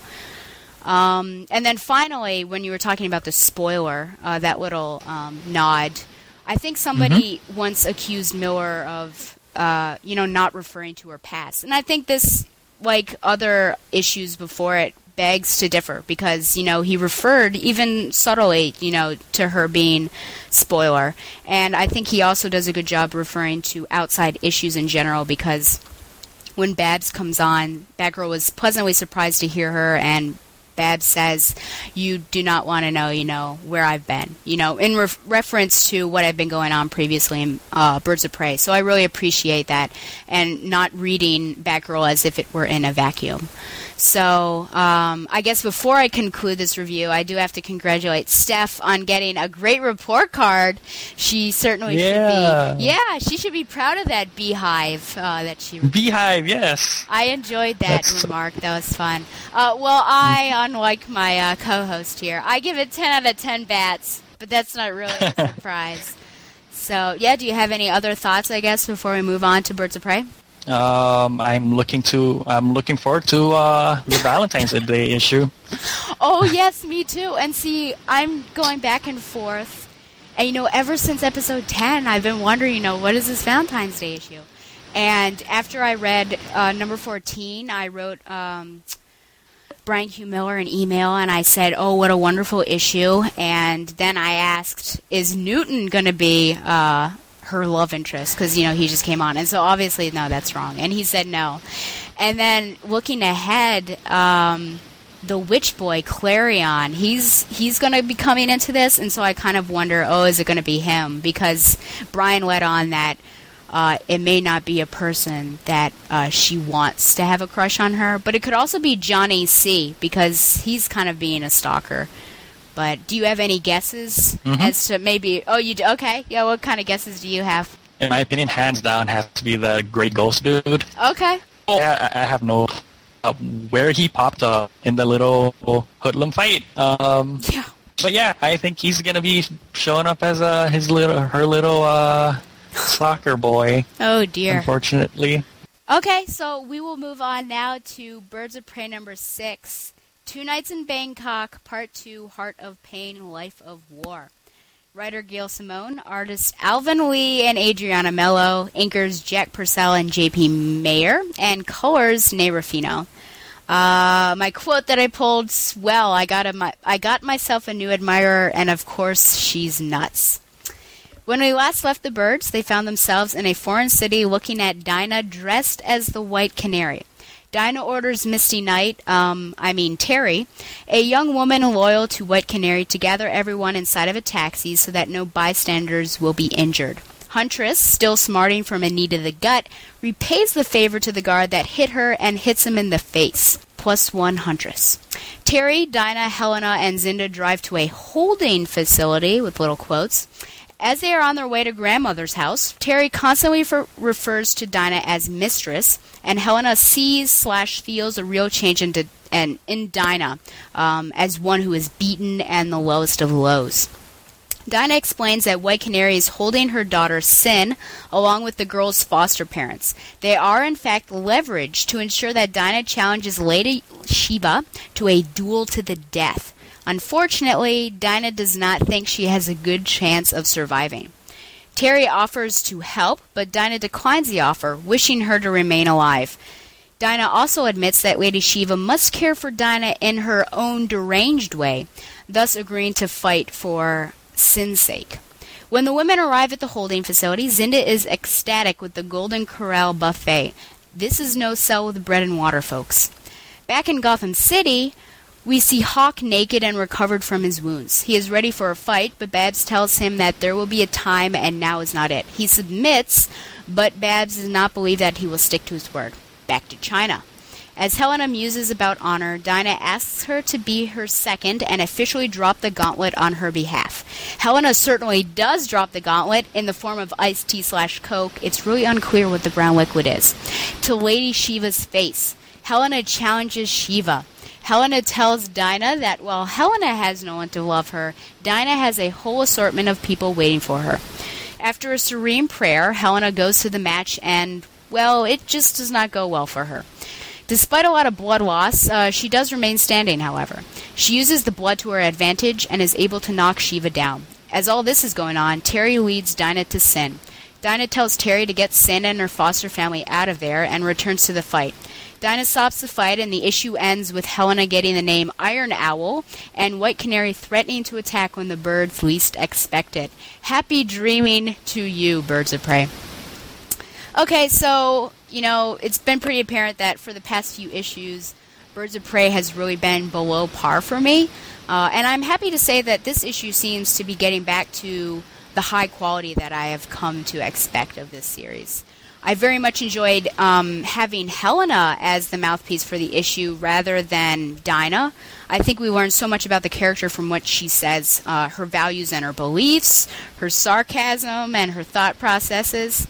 I also really enjoyed the sentimental scene where Helena falls to her knees and prayed. I don't think we often encounter these scenes um, in the comic world, and I thought that it was a powerful panel. Uh, honor was a huge theme in this issue, uh, affecting definitely both sides of the match. Honor is also a theme that I think has really connected the past five issues. Creote, White Canary, Lady Shiva all had a desire to keep their honor. And then we see what honor means to Helena. We also see the close relationships that the birds have. Helena is willing to make the ultimate sacrifice for her friend, and the, in the end, she finds out that she has never really been alone. So I wonder why she was so down in the dumps before. On the negative side of the issue, what was with all of the nudity? We have Naked Hawk, and we have times 10 tatas. You know, there was a lot of Helena in this issue, and I just don't mean her uh, voiceover. and of course, not enough Babs which is always a negative in my opinion. The art was good, especially knowing that it's transition art before the new artist comes on. But I have to wonder if they made a switch purposely for this arc, as it really has a sort of uh, anime feel to it. But uh, enough of me. Uh, what did you think of this issue, Noctis? It wasn't a very, it wasn't a bad issue, but it wasn't a very good one. Uh, early points that kind of threw me off was um, Hel- Helena's little comment that um, Shiva is quote unquote without question the best martial artist on the planet. Uh, yeah, last time I checked, Cassandra Cain is still alive and kicking and still on planet Earth. Yeah, that argument is kind of mute or moot in my eyes. Secondly, um, the entire portion in the first half of the issue where um, Diana was uh, down in the dumps and in the lows uh, regarding um, her upcoming or potential death due to the death um, fight with Shiva. Uh, yeah, there was a, a scene in issue 62 of uh, Birds of Prey where Shiva and Dinah went to visit their dying sensei over at um, Hong Kong, and after meeting with their sensei, uh, they headed uh, head over headed over to a pool bar restaurant. Um, as they entered the bar, um, Shiva asked uh, Dinah if I could uh, quote their little conversation. Shiva, you carry yourself differently. Who have you been training with? Dinah, oh, lots of people, primarily Batgirl. Shiva, Batgirl. And what did she teach you? Dinah walks over to a pool table, picks up a white cue ball, tosses it over to Shiva. Shiva holds it up in her hand. Hold this for a second, would you? Don't grip too tightly. Dinah then looks over at um, Shiva and throws off a little targeted, um, I guess, power shriek, whatever her power is, and shatters the cue ball into pieces. Dinah, she taught me that you can be beaten. So yeah, I mean, issue 62 it uh, it showed that it shows that Dinah um, does have a uh, history of with Cassandra Cain and uh, she does have fighting skills and she does know that uh, Shiva can be defeated. So I did I didn't really understand the whole forlorn down thing that she had um, in the cab. Um, other than that, um, the pacing of the issue uh, I had an uh, I had an issue with. I didn't like how the second half of the uh, half of the book was just, in my opinion, really rushed.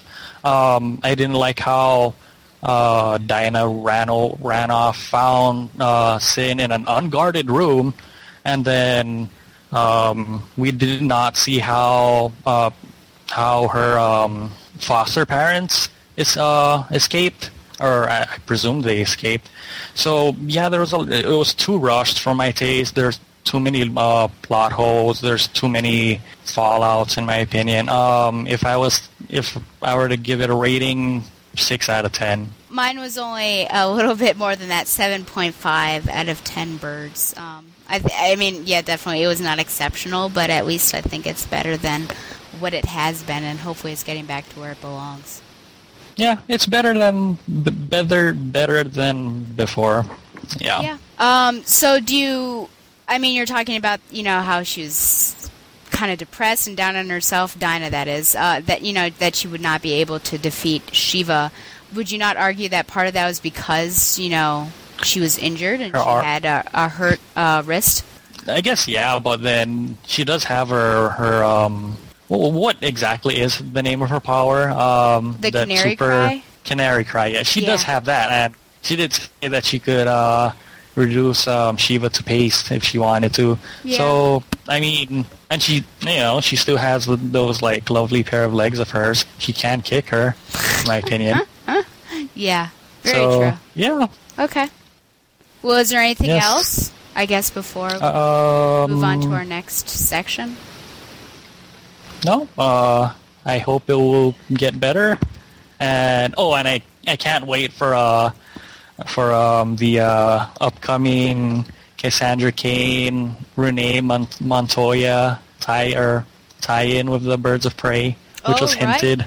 Yeah, I'm excited for that too, and hopefully it actually comes into fruition because we've been told things about Cassandra in the past and it hasn't happened. So we shall see. Yeah, we shall see indeed. Yeah, and uh, you know, since Christmas is coming up, you should write to Santa and say what I'd like is a crossover between uh, Laura Kinney and Cassandra Cain. Ah, yes. Yeah. I really should. Yeah. I think so. Well, before um, I guess I bid you adieu, uh, I know that you have something special to talk to everyone. Uh, Batgirl to Oracle and Cassandra Fane, uh, Cassandra Cain fan alike, and uh, yeah, I will give you the floor. All right, thank you. Um, let's see. For the past two weeks or so, um, I just had like a sudden moment of um, aha, I guess, and I decided to create my own blog dedicated to Cassandra Cain. It's called Noctis seventy four ninety three. That's Noctis N O C T I S seven four ninety three dot blogspot dot com. And what I plan to do with that blog is um, every single uh, review that I post over at the uh, BTO message board will also be featured on there. I'm also working on articles um, similar to uh, JR's uh, articles, or at least I hope uh, hope so, from um, the Spider-Man crawlspace. Um, right now, I'm working on an article exploring um, what exactly uh, is Cassandra Cain's fighting style. I'm exploring different martial arts and um, trying to integrate it into um, the common uh, techniques and practices that she usually uses in fights. Um, I'm actually uh, talking to um, actual senseis at different um, nearby uh, dojos and gyms. So hopefully it will be coming out, uh, if not by the end of this year, um, sometime in January. So yeah, uh, I'm I'm trying to uh, keep my hopes up with this, and I hope it will be to um, all of the Cascade fans' likings. And that is it. Okay, yeah, I'm really excited about it. Um, I got a sneak peek, I guess, like a VIP entrance, just to look at, you know, it under constru- under construction, and I'm really excited for it. So, and I think you're you're absolutely right that you know Cassandra Fane fans and Cassandra Fane, my word, I don't know why I want to say Cassandra well, Fane. it, it is still it is still Cassandra fame, so I like that. Okay, okay, I'll be interested to read some of those um, essays that you do, and I've already really enjoyed the reviews that you've started. So it'll be great to have a home for them uh, on your site as well. And of course, when you launch it, I'll be ready with a uh, a nice little link on uh, my website. So yeah, I'd appreciate that. yeah, of course, of course. Well, do you have anything else before we close up this part of the episode? No, uh, thanks again for having me on. Um, and oh, and one more thing. Um, Stella and I has uh, have decided to uh, declare, well, with Stella's permission, to uh, declare uh, December as um, Batgirl to Oracle Appreciation Month. Yeah. And um, one of my, uh, I guess, um, let's say regulations uh, of this month, or at least one of the ways you can celebrate this month is um, eat waffles at least once a week. Yeah. Um, I just ate waffles for breakfast. So yeah, I'm, so eat waffles at least once a week, um, and drop by over to the BTO message boards, uh, drop a post, go over to the uh, Crawlspace, um, comics, and then Batgirl to Oracle podcast, drop a post there, and yeah, that's my two cents. Okay, and I appreciate those two cents, and I will take them to the bank. wow, I just can't believe it's it's hard to think that you know this started a year ago, and uh, with your um, help, you know, and really your you were the one who got it started, the message board, and um, got a nice community over there. So, well, thank yes, you. It was a teamwork. Yeah, yeah, you know, and it it, it takes a lot of work, so it's definitely not one person, you know, who did that. But well, thank you so much to you, Noctis, for coming on, and I apologize that we couldn't co-host the calls together, but I am very happy to have someone else to do a review with, and um, you know, get your opinions and you know, hear about Cassandra Cain. And uh, thanks to all of you who called in, 10 people. It was really exciting. And thanks for all of you other people, all of you listeners who tune in every month. Okay, doing things a little bit differently this time around. So we did the modern first, and now jumping back in the time machine to 1971, we have our two vintage issues. First up, Detective Comics number 410, Battle of the Three M's, came out in April 1971. Writer Frank Robbins, penciler Don Heck, and inker Dick Giordano. And this is kind of the second time or so that we've seen this creative team, so this is interesting. Whereas we see them jump on and off creative teams, that is, for these uh, these little issues within Detective Comics. We've had this uh, this team around for a little bit, so that's nice to have some consistency here. Also contained contained in this issue is a vow from the grave. Uh, the quote that I pulled out from this pair of issues: uh, "Mini, Midi, Maxi, which one will win out?" Uh, I thought it utterly ridiculous that it it's funny, and also it reminds me of Caesar's famous words: "Wenny, witty, weaky." Okay. When a popular fashion model, Mamie Atchison, is injured in a Swiss skiing accident, don't try this at home, folks, all the world is astir. Mamie is the Coco Chanel of the fashion world and is about to make a decision for next season's lineup maxi, midi, or mini. Uh, those are skirt lengths, boys. Babs soon finds herself involved after a suspicious visit from a member of a fashion company tries to pay her $100 to look at certain books that Jules Thayer, Mamie's personal couturier designer, was looking at. A curious Barbara decides to take a peek as Batgirl, thinking that the shifty character from the library may try to do anything to find out what fashion Mamie will choose. Arriving at the fashion studio, she finds the shifty man there attempting to take pictures of Thayer's sketches from a skylight. Batgirl fights him off and follows him back to another garment manufacturer, where it turns out that they are indebted to a crook named Serpy. Yeah, I don't come up with this stuff. Who threatens to kill them if they don't square up an IOU. Batgirl tries to intervene, is knocked out by a bolt of fabric. Yes, really. And soon finds herself strapped onto a fabric cutter, with Serpy getting ready to slice her in two. This story is continued next issue. Next issue is Detective Comics number 411. Cut and Run came out in May 1971. Once again, the writer, Frank Robbins, penciler Don Heck, and inker Dick Giordano. Also included in this issue is Into the Den of the Death Dealers. Nice little alliteration there. So, as the cutter inches ever closer to making Batgirl a 2D design, she somehow dislodges the cutter and is freed by Milt, the shifty character from the library. Milt tells her that Serpy is heading to the Riviera to collect his IOU from Mamie Atchison herself. When her initial call warning Mamie is dismissed as a hoax, well, who'd have thunk it? Someone calling as Batgirl, and that's dismissed. Batgirl arranges to fly to the Riviera herself, jet skis to Mamie's yacht, and fights off Serpy and his goons. Later, Mamie gets her cast removed and goes on the runway to show off her latest fashion sensation, a dress inspired by Batgirl. Well, we've had porn stars, bulls, hippies, and now fashionistas. My Batgirl bucket list is complete, friends. To say that this pair of issues uh, reminds me of Detective Comics number 371 would almost end my review right there. Not only do we have the entire issue's conflict based on what length a skirt will be, but Mamie and her quote unquote gams are the cause of all this trouble. If you remember, of course, get a load of those gams is one of those great quotes that everyone remembers and wishes they could forget from Detective Comics 371. To be honest, at first I had no idea what was going on. There are really few comics where I have to reread pages. Uh, Final Crisis comes to mind. The second page was utterly confusing, and I had no idea what the fashion disaster was until about the middle of the issue. I feel like a topic like this should not have been so complicated. I am also reminded of the terrible Amazing Spider Man storyline that came out last year, I believe, Model Stink. That may not have been the correct uh, term, but certainly I hope you guys know what I'm talking about. What is the world coming to? We have Babs getting knocked out by a fabric, a bolt of fabric.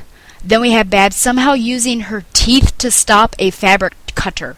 Y- yeah, I, I can't even think about that, or my head will explode. Milt turns over a new rock. Well, that's a Deus Ex Machina, if ever there was one, and Batgirl gets something designed after her. Frankly, I don't think it would be a good idea for Babs to put this adventure on her superhero resume. 5 out of 10 bats. I'm Heidi Klum and you're out. Okay, so wow, that was. It seems like it was short, but certainly I just don't dwell, want to dwell on that issue. Those were the reviews, um, and pretty exciting. I'm happy that Noctis popped on and I got to discuss issues. I always enjoy talking um, with someone about these issues, so thank you very much again to Noctis. Uh, pushing on and finishing up, uh, I, my I have my literary recommendation. Watchmen. So this is kind of a change here. Watchmen is a 12 issue comic book limited series created by writer Alan Moore. Oh dear. Uh, artist Dave Gibbons and colorist John Higgins, and published in 1986 and 1987. I was just coming out of the womb there. Uh, by DC Comics. Watchmen depicts an alternate history where superheroes emerged in the 1940s and 1960s, helping the United States to win the Vietnam War. The country is edging towards a nuclear war with the Soviet Union. Freelance costume vigilantes have been outlawed, and most costume superheroes are in retirement or working for the government. The story focuses on the personal development and struggles of the protagonists as an investigation into the murder of a government sponsored superhero, aka the comedian, pulls them out of retirement and eventually leads them to confront a plot that would stave off nuclear war by killing millions of people. I finally decided to read this. Um, I think it's been recommended by several people, and of course, it's been around as long as I have. And it seems like the one comic that everyone should read, or at least you know that's what you feel when you are in it, within this comic community. This comic, uh, or this, I guess, graphic novel, really required more brain power to read than any other comic that I've read, uh, with the exception, once again, probably of Final Crisis. And it really took longer as well. I was commenting to a friend recently that I almost wish there was a Cliff Notes guide to this, um, so that you would know why certain things were happening or depicted. I was wondering about the intertwined uh, comic book story Tales of the Black Freighter and how, I guess, why that's in there, um, and then how that can inform us more on the plot of Watchmen. I then, after I read this, I watched the movie again. I had seen it originally when it came out. Um, of course, I never expected so much naked Boo Man, but you know now I was prepared, and of course I had to look at it in the comic as well. But the movie, uh, very pleasantly, I guess, stays close to the comic. There were some departures and um, it was obviously a little bit more violent. Uh, I think the probably the most violent part, in my opinion, was um, when Rorschach was in the jail cell. And the big guy was uh, holding. Well, he tied the big guy's hands together, and what they ended up doing so that they could get to Rorschach, uh, they slit his throat in the comic book, but uh, in the movie they they used the the saw that they were going to use to power through the bars to cut off his arms. And I thought, yikes, that's that's a little bit more violent. I had to turn away from that. Uh, but now, hopefully, you understand my Rorschach reference above about the whole. Batgirl has to go to the bathroom, and of course, if you remember, when Nite Owl comes to rescue him, he says that he has to use the restroom, but of course, it's to uh, uh, kill his his enemy. Uh, I definitely recommend this book, but of of course for adults, please. Yikes! Uh, you know, I knew there had to be a reason why I was on the 100 books uh, that you have to read from the New York Times, and I thought that it was good. And uh, like I said, takes more brain power. It takes longer, so I think a lot of people would be interested in that, uh, as long as you're a comic book fan. I do remember, as a little side story, I had a good friend in college, and um, she was quasi dating a guy. It was very strange. I won't go into that.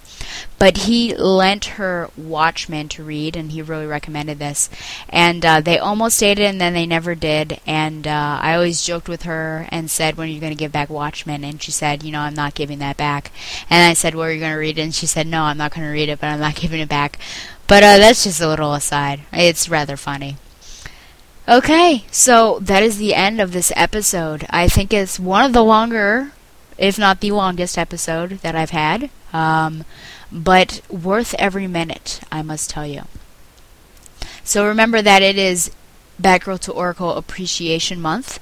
Come over to my website at batgirltooracle.blogspot.com or join the Batgirl to Oracle message board at batgirltooracle.proboards.com. Already over 40 members. Send any questions or comments that you may have to batgirltooracle at gmail.com. Also, continue to sign the petition to get Batgirl Year 1 back into production. As you've heard, there are people um, that called in, you know, that really respect that and, of course, have really helped out and pushed the the petition as well. So if you're a little uneasy about signing it, I mean, take their word for it. We have already made such a great impact, and of course, you can find a link on my website or go to www.gopetition.com slash petitions slash batgirl dash year dash one dot html. Thanks to everyone, really from the bottom of my heart, who called in 10 people. That was double my goal. Thank you so much. And a very special thanks to Noctis for co hosting the call in with me and reviewing the 2010 Bat books with me. Once again, thanks to Mile High Comics for sponsoring Batgirl to Oracle, the Barbara Gordon podcast. Until next we meet, fly on, Bats lovers. Just plain Barbara Gordon, masquerading for a lark as she rides into the night on her special Batgirl cycle. Who knows? Is the dynamic duo destined to become the triumphant trio? Only time will tell us more about this dazzling daredoll. Ah, I love a happy ending, don't you?